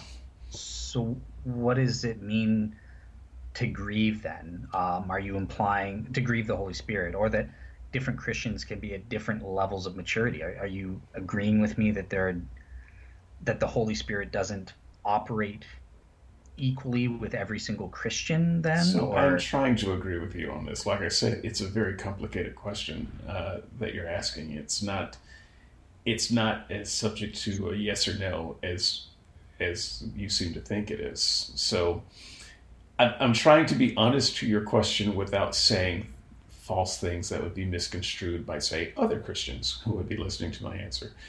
Okay. Okay. All right. So cool. So so that's good enough then. So you can you obviously get where I'm going. So I, I just say, well, it's the same with unbelievers. but just in a different way. The, the Holy Spirit is can go up to a fuller level with Christ, believing Christians, and and ha, it has a more it has a fuller role. It has more um, more um, things that it does, or more it helps guide us to script more scriptural truths, and and that's it has more of a role with believing Christians, but still there are differing degrees depending on the Christian. So I, I take it grieving. Oh, if if I'm a Christian but I continue sin, sinning, I, am going to keep telling little white lies every chance I get because I because I'm going to do it and I don't care. That will grieve the Holy Spirit, and over time, um, my experience with Christ, I could reach the point where I actually commit apostasy, even because the Holy, you know, I'm I'm not building up my relationship with God and my and the Holy Spirit's influence in my life through through sinning or you know through engaging in idle pursuits and stuff. So you know, this is this is a strictly theological um, thing that you're bringing up, and I would love to, I would love to, to actually do a show on that very topic of uh, of what you're talking about. Um, yeah, I'm not sure that it's quite relevant to this conversation, but I do I, I see your point the point is I, it's the same with the unbelievers just in a, in a more restricted but you see way. whereas i see your point i don't fully agree with it and i don't especially in terms of unbelievers i don't i don't think that it applies. Um, does the bible do you agree that the bible teaches the holy spirit has has some role uh, with unbelievers? I don't know so, so, I'm not. I'm really not. This is part of what we're exploring, and so your your synergism slash monergism uh, viewpoint. Maybe maybe I can make a bridge. Um, so one view would be uh, the Holy Spirit is passive and another view is that the Holy Spirit is active. And, and let's say that this is on a continuum. And where how we believe the Spirit works really depends on uh, where we are on that continuum of the Holy Spirit being active or passive. And so the way Christians might explain this, and this is how I've kind of heard it talked about by some Christians, uh, it might apply here. Uh, so the Holy Spirit works in the lives of some Christians more than others because those Christians do more to uh, seek the Spirit. They, you know, maybe the Spirit is over here in a bucket, it's just passively over there. The more of the bucket you you go and avail yourself of, the more the Spirit works in your life. And if you don't go avail yourself of it, then the less it uh, works in your life. So, but that's the Spirit being passive and us being active around the Spirit as opposed to uh, the spirit is an active force and you are sitting there. And the spirit will act upon you to move uh, in certain ways more or less than others. So it, you seem to be on the spirit being uh, passive end of the the uh, continuum there. And i am proposing a spirit being active uh, on the continuum because it seems to me that it's the spirit that's the one that has to get moving and make the moves within us and, and do the action.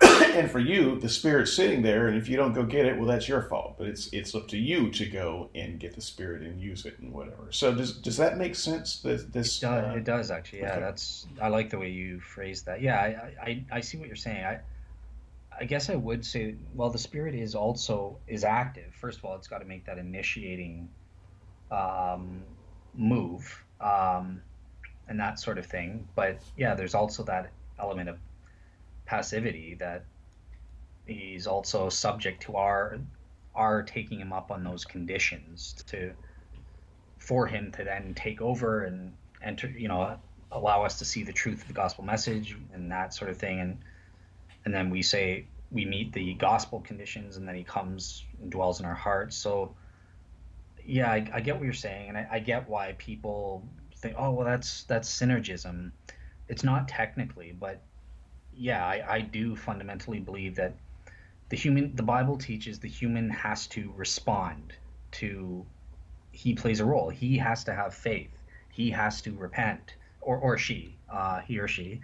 Uh, you know, they they have to do and or believe something to receive the gift of salvation. So, yeah, I, I guess I, I, get why you think I'm pass mostly passive. Uh, I do think that there is that element to it, but I would also say he is active in some respects. Um, right, and I think the thing that we're having trouble uh, find, getting a meaning of the minds on is what respects. In what way does is the spirit active? So I understand the the analogy of there's a bucket of spirit over there. Go go get some. Mm-hmm. I get that, right? And the more you get, then the more spirit, the more the spirit is acts on you because you got more spirit. What I don't understand is in what way the spirit is active. I don't understand um, what role the spirit plays on anything, how he actually does it, because I would think the spirit, uh, you know, greater greater is he that is in you than he that is in the world. If the spirit acts upon you, there should be a result. Uh, and yeah, so let's let's see. It's, it's scary doing the analogies, but I think it, it might help to understand. So let, let's say I'm a Christ, true Christian. Uh, there's a big bucket of spirit, and they help them help themselves to that, or whatever. They're open, you know. They're a real seeker as a Christian after scriptural truths on some particular issue. But by the way, if someone if someone go, you know, maybe maybe Tara or someone out there who's who's good at finding things on the internet, please post a picture of uh, a big bucket of spirit. I just I just want to see that in the forums. so. Um, I don't I don't see it anymore. So okay. anyway, go go ahead, uh, Dale. Uh, the listeners are looking for a bucket of spirit right now. Yeah. So so let's let's say you take a big you know I'm a Christian and I take a big bucket of spirit by opening myself up to by praying and, and really self examining and that sort of stuff. That's analogous to drinking a big bucket of spirit or yes. something, a big gulp. Okay, then the result is boom, geez, I, I the spirit opens my eyes and I come to a new understanding and oh, that's the truth. Okay, or you know, the theory of the atonement. I, I was thinking it was I was just reading this verse about the ransom, but then through engaging in peer review and through the guidance of the Holy that big bucket of Holy Spirit, um, oh, you you mean it's also uh, there's also the penal substitution uh, theory of the atonement, and they're not mutually exclusive. It's a multifaceted doctrine. I have now have I, my eyes have been opened to the spiritual truth that the theory of the atonement is multifaceted. Uh, that would be a result that would come about from taking a big gulp of, of this spirit bucket. Sure, but I mean, from my perspective, your you know spirit acting on you is indistinguishable from you just doing things. Because I don't I don't see how the spirit is acting on you any differently than what you're doing. Uh, so, you know, if you've got libertarian free will and then you're just doing the things that you want to do, and then you're just giving the spirit the credit for that. Well, uh, yeah, so obviously the, the negation would be true. We wouldn't come to any, tr- in terms of the gospel spiritual truths, like uh, with an unbeliever, if they don't gulp that spirit down, they'll never see the truth. Um, you know they'll never see the truth of the gospel message. Uh, so that would be a difference. But i get what you're saying. Well that's just after the fact kind of thing. But yeah, yeah. I mean, I'm, I mean that's that's what i'm saying. It's it's all it's all kind of post hoc rationalization. Give god the credit. Give give god the glory for things that you did um, yeah, that, I, I get that you came i get trying to prove like a, uh, I, i'm just saying this is how it would work under a Christian understanding. Like I'm not trying to prove no, the Holy Spirit actually did open my eyes to the to the truth. Right, um, but for all the but for all the people who don't come to the understanding, for all the people who the Spirit didn't work on for whatever reason, they don't see themselves as dishonest seekers. Um, you know, they're not they're not resistant to true things. They just never um, found the Christian story to be particularly compelling. Um, they heard it, didn't didn't find it compelling. They heard Buddhism, didn't find that compelling. Um, you know, I don't. It, it seems it seems to me that it's very convenient to say, well, you know, these are unregenerate sinners, and you know, the Spirit tried, and they they've been rejecting the Spirit, and maybe they didn't get the you know as high a dose of the Spirit as someone else, and, and so forth. I would say that if the Spirit has anything to do with you coming to an understanding of the Bible at all. Uh, as Paul as Paul puts it, these things are discerned spiritually. They're spiritually. By the way, I don't know what that means. What does it mean to be spiritually discerned? Whatever. This is this is Christianese uh, from two thousand years ago. Uh, that that means nothing in a practical sense. But if if you say that the only way to discern certain things are spiritual, and you can't discern it if you if you're not spiritual or you take the words of Jesus, you know, my, my sheep hear my voice. Oh, you didn't hear my voice? You must not have been my sheep. Too bad. Uh, I speak these parables so that, uh, you know, people won't understand. And, uh, you know, those who are supposed to understand will. Those who aren't supposed to understand won't. If this is, if this is the doctrine, then it seems pretty uh, useless in enterprise for an unbeliever, an unregenerate sinner, to pick up the Bible and try to read it because they are not going to discern these truths because they're truths that are discerned spiritually and they're not spiritual. They don't have Spirit of God. But of course, you're saying they do have the Spirit of God. So yeah. I don't, you know, this is this is um, this is my argument number two at any rate, and um, I will throw it to you for the last word because I'm not sure that we can squeeze any more uh, blood out of this turnip. If we can, I'd be pleasantly surprised. Uh, I leave it to you. Yeah, fair enough. Um, yeah, so I guess yeah, if you want to be able to to spiritually discern the the truth, you know, be aided by the Holy Spirit uh, and come to a knowledge of the the gospel truths. If you're if you're an unbeliever, um, then be a real seeker. I mean, I'm I I think um, Andrew and David talked about the fact I don't believe you can control what you believe to be true. Um, you know that that, but you can put yourself into a position um, where you can change your mind on those beliefs through the help of the Holy Spirit um, on the the essential gospel message. Be a real, be open-minded. My goodness, how can anyone disagree with that? Be sincerely open-minded to learning the truth. If you're wrong, great.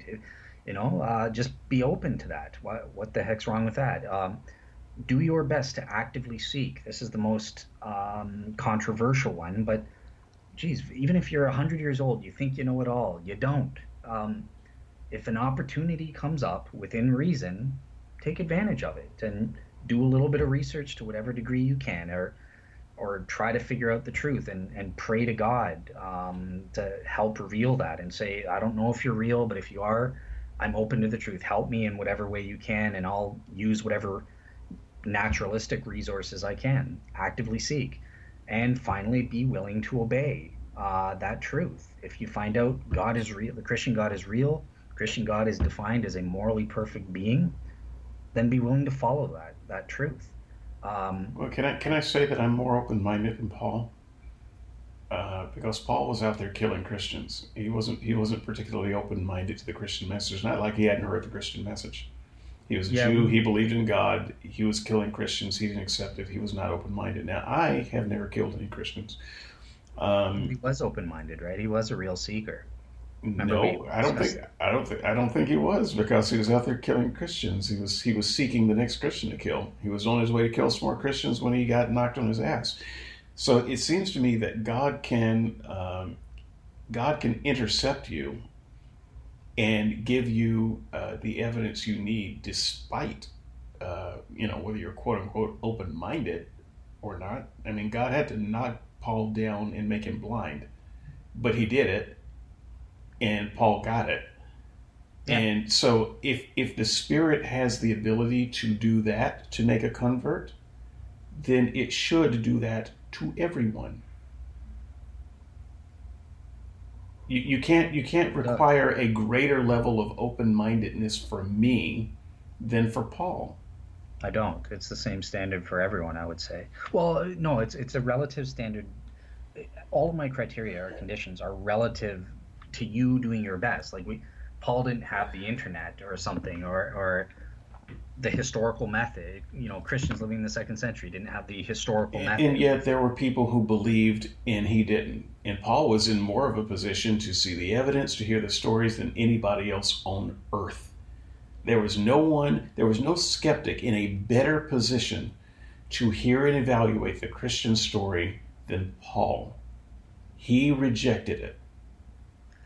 Yeah, so I, I would I would say he was a, a real seeker, but if you remember uh, when you gave this example, I think I actually modified to say this is just the best thing to do that I can think of in order to uh, in order to have God reveal the truth to you. So you sort of brought up, well, can a Christian? How come there are Christians that aren't that are closed-minded? Um, uh, and that sort of thing. And I, I, think there are people in my family who are Christians who I would say they're they're not real seekers, and they should be uh, but yet they've just happened to come across the truth. Um, God's revealed that truth to them through his, his divine middle knowledge. He knows that it was true. So it could be Paul was not a real seeker, but yet he did have the truth revealed to him. Now, where I'm not sure about that though. I I, I might argue that Paul was a real seeker. He well, was. It seems profoundly unfair to me. Yeah, well, I would. That part might be. I don't know what's can you see how it would if feel unfair to me? I would see how it would be unfair if there is someone who's not a real seeker, but they get chosen to have the Holy Spirit revealed to them in such a way that it would that they would believe, such as with Paul. It was a very specific. All you're saying is God God needed Paul and He doesn't need me. Well, screw yeah, that guy. The, the only answer is the Mol- is the Molinistic one. Okay, but your Molinistic answer for me is screw your God, screw that guy. He he he needed those other people, and those people were worse than me. He didn't need me. He was willing to kick me to the curb. And not, you know how many times mm-hmm. I wore out pants on my knees praying for some type of experience? So yeah. it's it's you know it's yeah, but you're not doing that now. Well, no, I'm not doing it now. I was doing it then, and you know, Paul didn't have to spend fifty years of his life uh, before God uh, tapped him on the shoulder. So I mean, once again, screw that guy. Uh, well, it's I, I, it's it sounds like favoritism. Uh, God God wanted him; he didn't want me. Uh, Paul was worse guy than me. No, but he, yeah. But yeah, no, he would. Trust me, he's a worse guy sure, than me. I'm not sure. I'm granting. I, I'm granting this. I'm not sure that Paul wasn't a real seeker. Um, but I'm just saying, granting. Like I said, he was seeking possible. Christians to, to kill. So in that sense, he was a real seeker. And once again, you you can't you can't paint Paul as a person who just didn't have the information like you were trying to before there was no one, I repeat, in the history of the world who was a skeptic who had more access to the Christian story and whatever evidences there may have been than the Apostle Paul. He's the guy. If anybody was going to believe on evidence, it was going to be him. If anyone was going to believe on testimony, it would be him. If anyone was going to believe on the testimony of Scripture, it would be him. He had more access in education than anybody. He rejected it all. God tapped him on the shoulder and said, Yeah, no, I need you. Yeah, it, so it depends on whether he was being his reason for rejecting it. This is why I'm questioning whether Paul. You can say Paul was open-minded or not, but even if even if I'm wrong that it's a universal qualification, the only way the Holy Spirit will um, change your mind is if you're a real seeker. Um, it could be that even uh, non-real seekers can be can be saved for Molinistic reasons as right. well. Right, and that's and um, that's where your Molinistic uh, uh, reason falls apart for me. Because if that's true even once, then God is a respecter of persons. He plays favorites. He has he has his chosen. Screw that guy. Okay, so yeah, I would just say I'm not willing to go there yet. So then let let's because people I don't want to get back into a Molinistic discussion. Let's just say you haven't convinced me that there. I, as far as I know, it's it's. I'm not trying to argue against your Molinism. I'm saying if your Molinism is true, then I am justified in despising this God. No, no, but I'm I'm saying I, I don't even need to go there yet because I'm not convinced that Paul wasn't uh, a real seeker. As far as I know, every person who has who, every person who's a true Christian was a real seeker. As far as I know, I, I haven't been Fine. able to. If Paul was a real seeker, then you have no. I don't think you have any criteria to suggest that I wasn't. I do. Because you've told you've told me that you're not open minded to the to the truth. Well, I've also told you I don't fully understand what is meant by open minded. But I can but I can tell you that during the time that I was a Christian, there was no one more receptive to things of God than me. Now there may have been people who were equally as receptive, but not more. So uh, yeah, I don't I don't I don't buy that. And once again, even when I didn't agree with everything that my church said, I didn't go out killing people. So I I was a real seeker. I was a believer. Uh, I was I was receptive to the things of God. But that's and and past tense, right? Okay. God doesn't operate on our schedule. He's only got to. Okay, fine. He he worked. He operated on Paul's schedule though. He didn't write Paul off simply because Paul rejected his message and went off killing his people. Um, and Paul's if it, schedule, Paul Paul wanted to reach out and become a believer at exactly that point in time. No, I'm, so what what I'm saying is Paul. Um, Paul was doing Paul's thing. He had heard the message. He had rejected the message many times. He was strongly opposed to the message. It wasn't just an anti uh, or, or uh, a non-Christian. He was an anti-Christian. Um, he was a murderer on top of that. He was a bad dude. Now, this is according to the story. I don't actually know that there's any evidence that Paul ever persecuted the church. to, to be quite frank, I don't. I don't.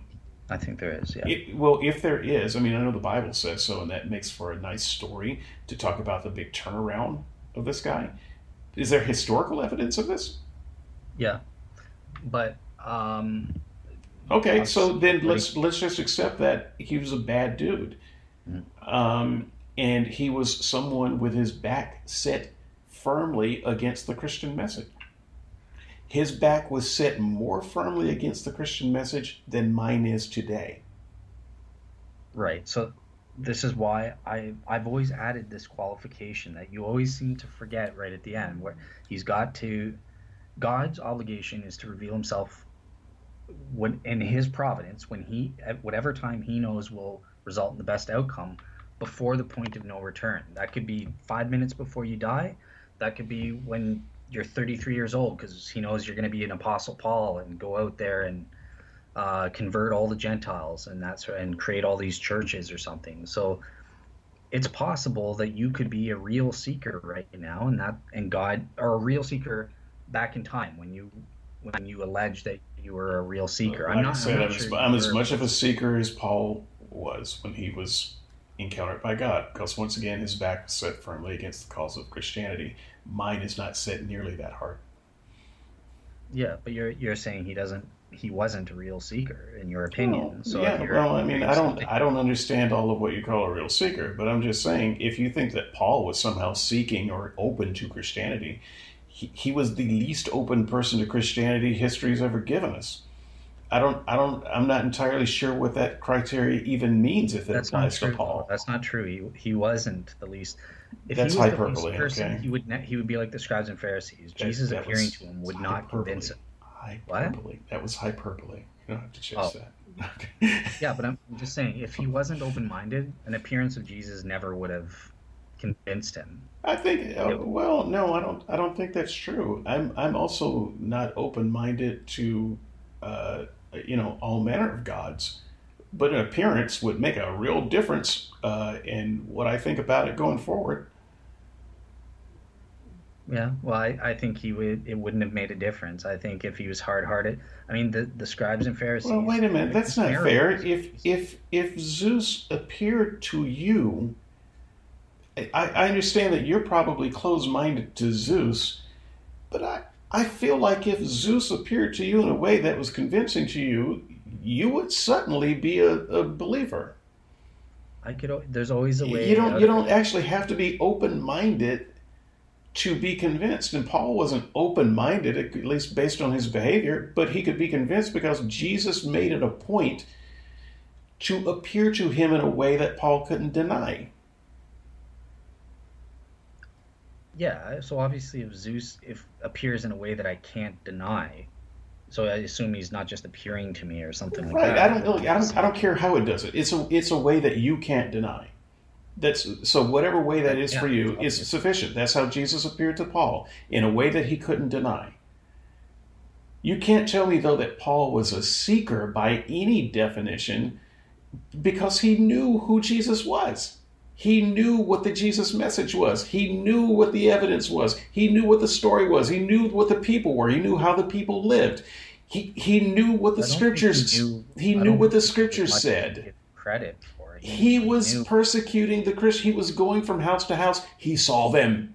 He had a chance to talk to them. Yeah, what do you mean he didn't know? What? What do you think he didn't know? Well, obviously he didn't understand that the Messiah was supposed to suffer. He didn't under, have a full understanding of the Messiah's role. Did he not have the Bible? Did, did did we not spend a series? What you trying to tell me that the Bible uh, foretold all of this stuff?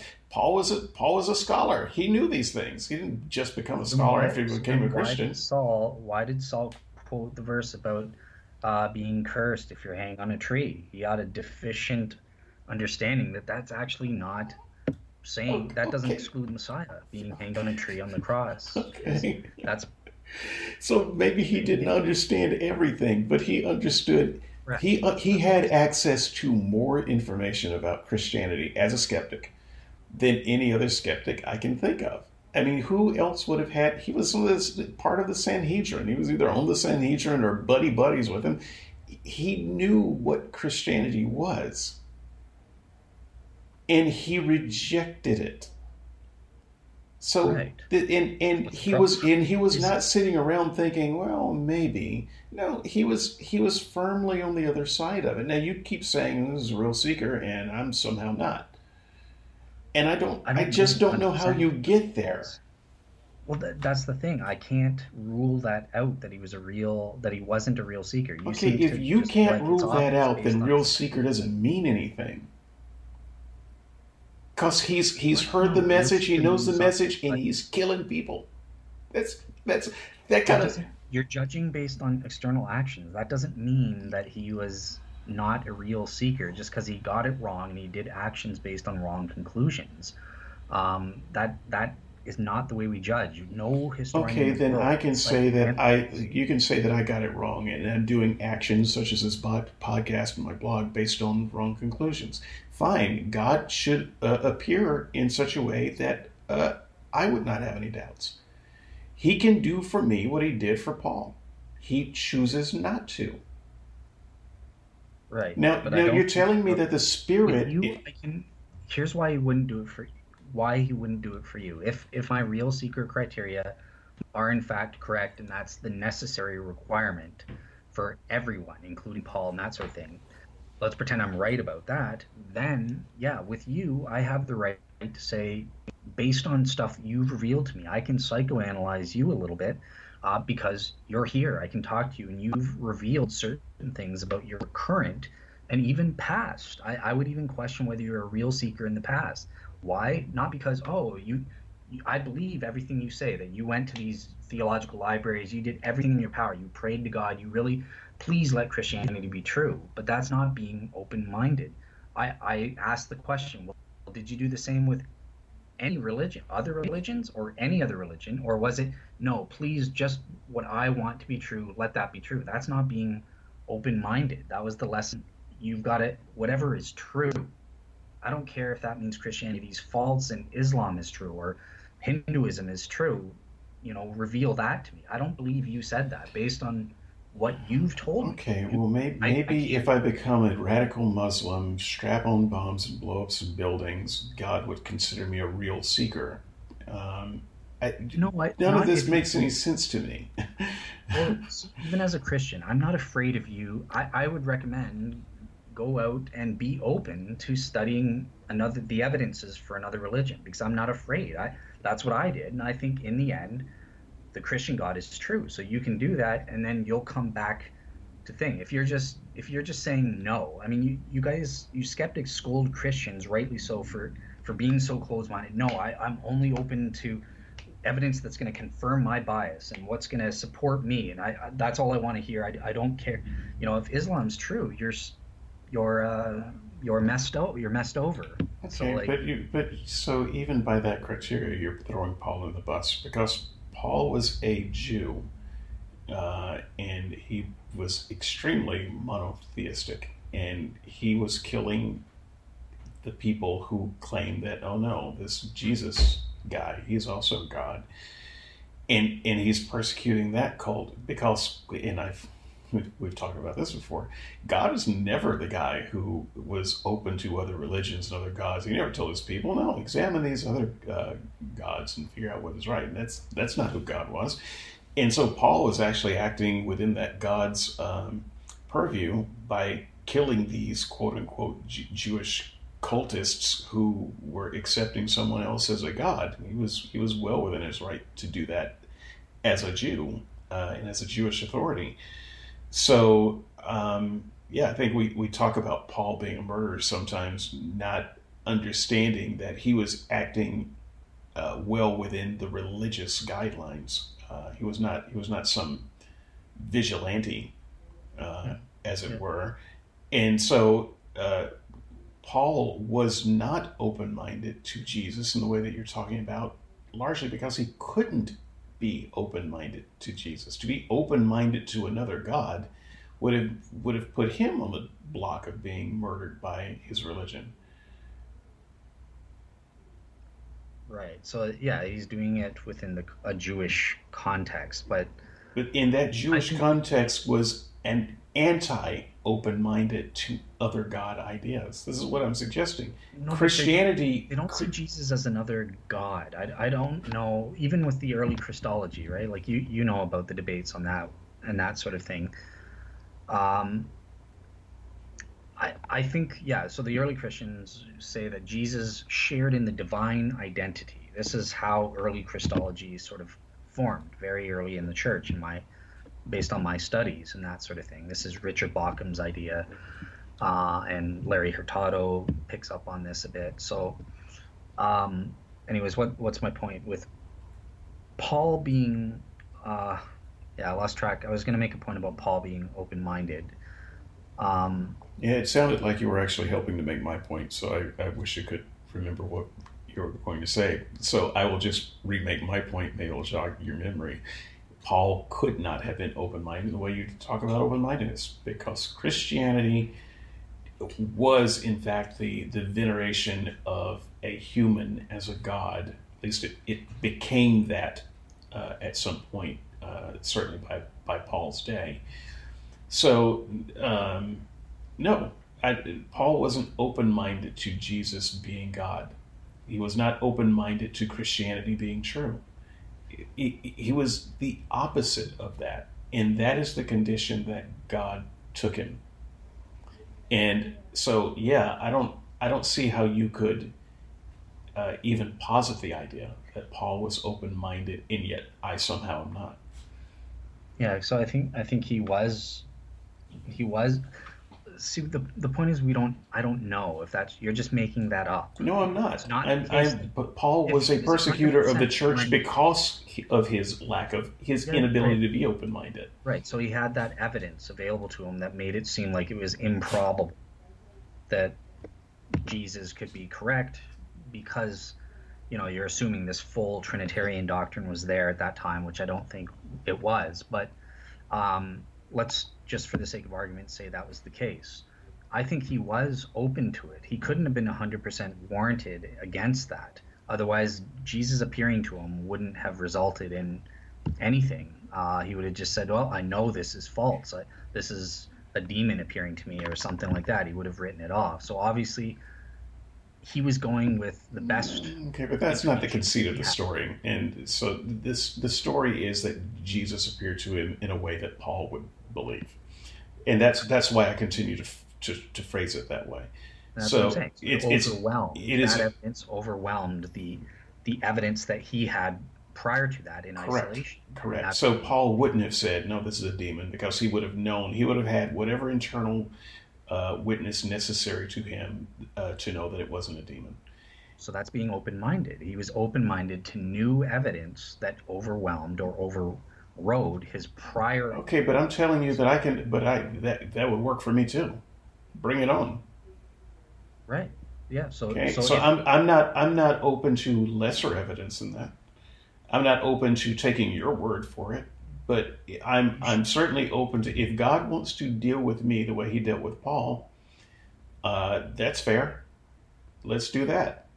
But if, Yeah, if you're going to say, that's well, he takes Paul because he needed Paul and he doesn't take me because he doesn't need me, that would be actually better in, in some ways than for you to say, well, but Paul fits my definition of open mindedness and you don't.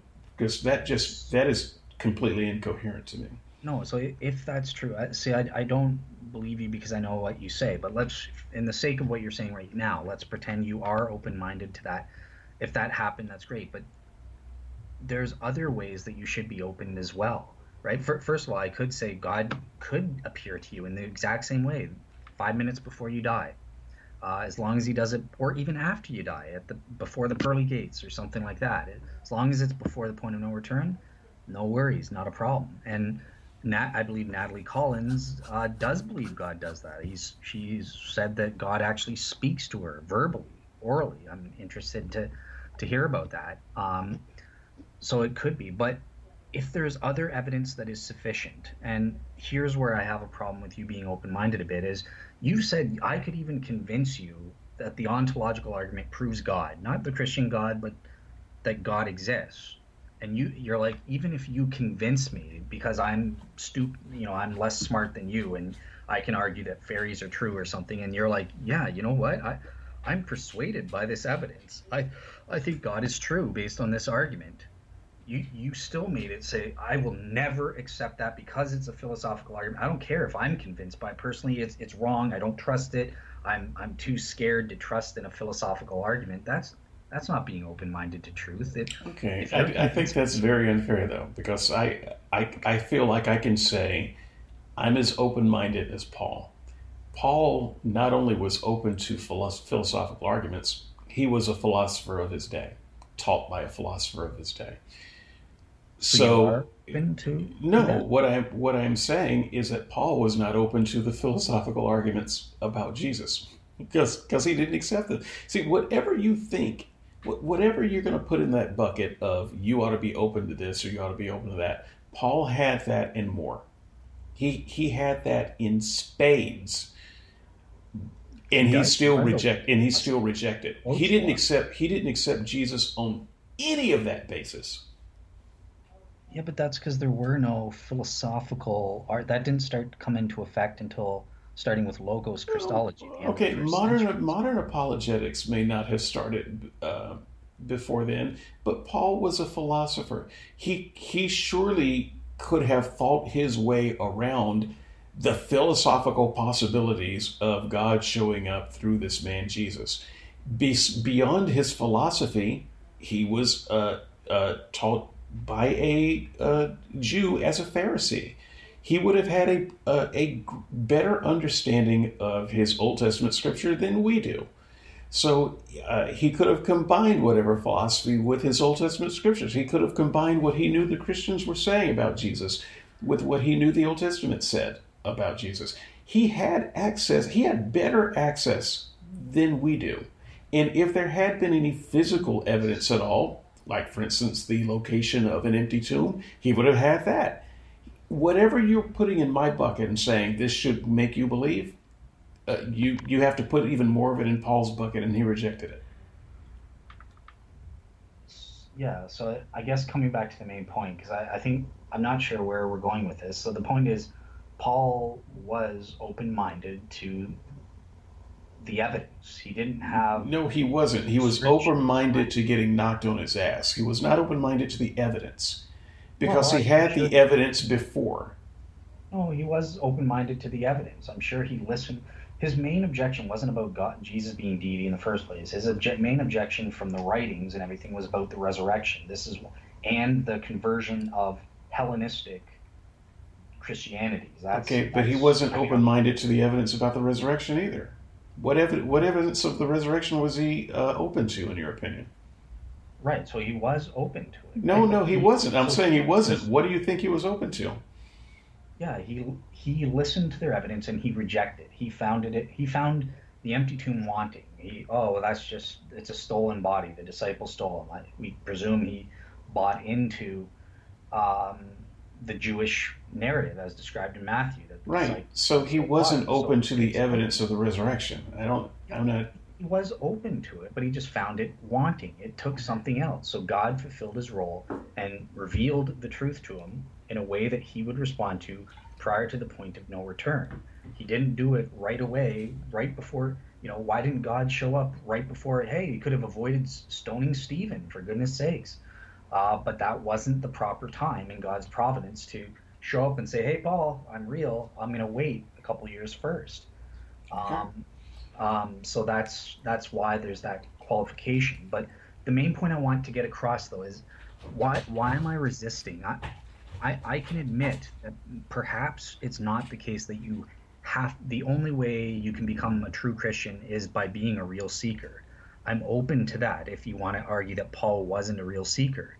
And that that case God in his providence knows who to is best to save as many souls as possible. But I'm not willing to give up or or to concede that no, everyone has to be a real seeker yet. I, I think that Paul might have been based on Paul's example at least because you're engaging in a psychoanalysis of a historical figure that we just we can't know. We it, you can kind of. I'm, I'm doing the opposite of engaging in psychoanalysis. I'm engaging in behavioral analysis. I'm looking at what he what we can presume he knew and what he what we know that he did with that information. He rejected it. Right? He doesn't describe himself as being willfully when he's describing his times as being so zealous. You know, it, it's he gives the impression to me that he's like, yes, this is right. This is what God wants me to do, and I'm, I'm open to doing whatever God wants me to do. And the evidence presented from the eyewitness testimony wasn't persuasive to him. It's not that he found it persuasive and said, "I'm not, I'm not open to hearing that testimony that the tomb is empty or that Jesus appeared to Peter." That's all horse manure. I don't believe that.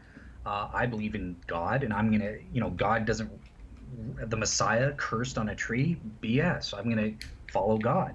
But then once he got the evidence in God's time, he was open to it. He didn't. Okay. Well, so God God was given a measure of you know spiritual awareness and whatnot, and then he was able to open the Bible and see it plainly after that, I guess.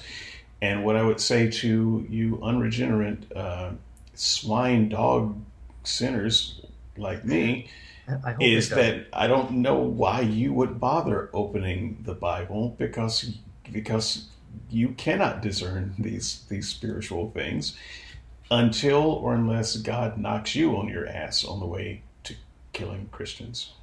So that sounds fair. If you're open to any avenue, be whatever avenue convinces you. That's what you have to be open. Don't dictate your terms. Say whatever. If a properly basic belief, that's that's sufficient for the vast majority of Christians. It wasn't for me, um, but for the vast majority, it would be if that's great, if you can convince me with just the inner witness of the Holy Spirit, great. I'm open to that. That's all I need. I just want to be convinced of the truth. So there's nothing wrong with reading the the Bible and if that results in being open and and to the Holy Spirit's influence and be like, yeah, this is true.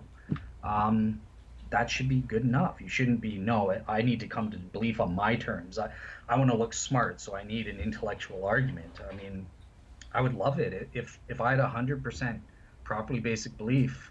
That would be good enough for me. I mean, I would engage in intellectual arguments for the sake of others, um, but I, I would feel better about that than being in the state where I am now, where I'm, you know, 53 to 60 percent wherever I am now with my new numbers. Um, convinced, and I have a combination of see how smart I have got the Shroud of Turin, and I've got and I've got a properly basic belief. If if all I had was a properly basic belief, but I was 100%, beautiful. That's better than where I am now. Um, same deal if, if I only had the shroud and I was 100%.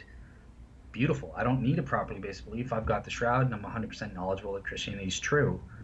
Um, so yeah, don't don't restrict what avenues you're open to.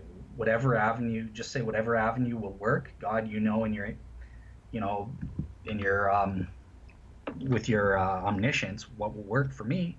I'm open to whatever that is. Yeah, well, I've said that.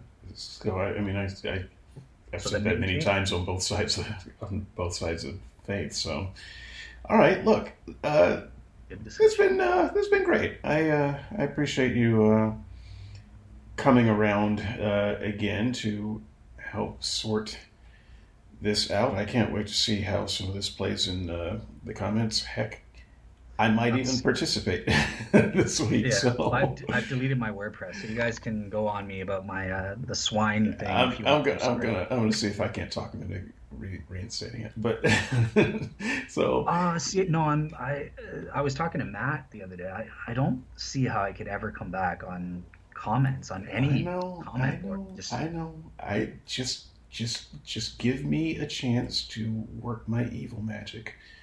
We'll see what happens, people. Um, there'll be some discussion off mic.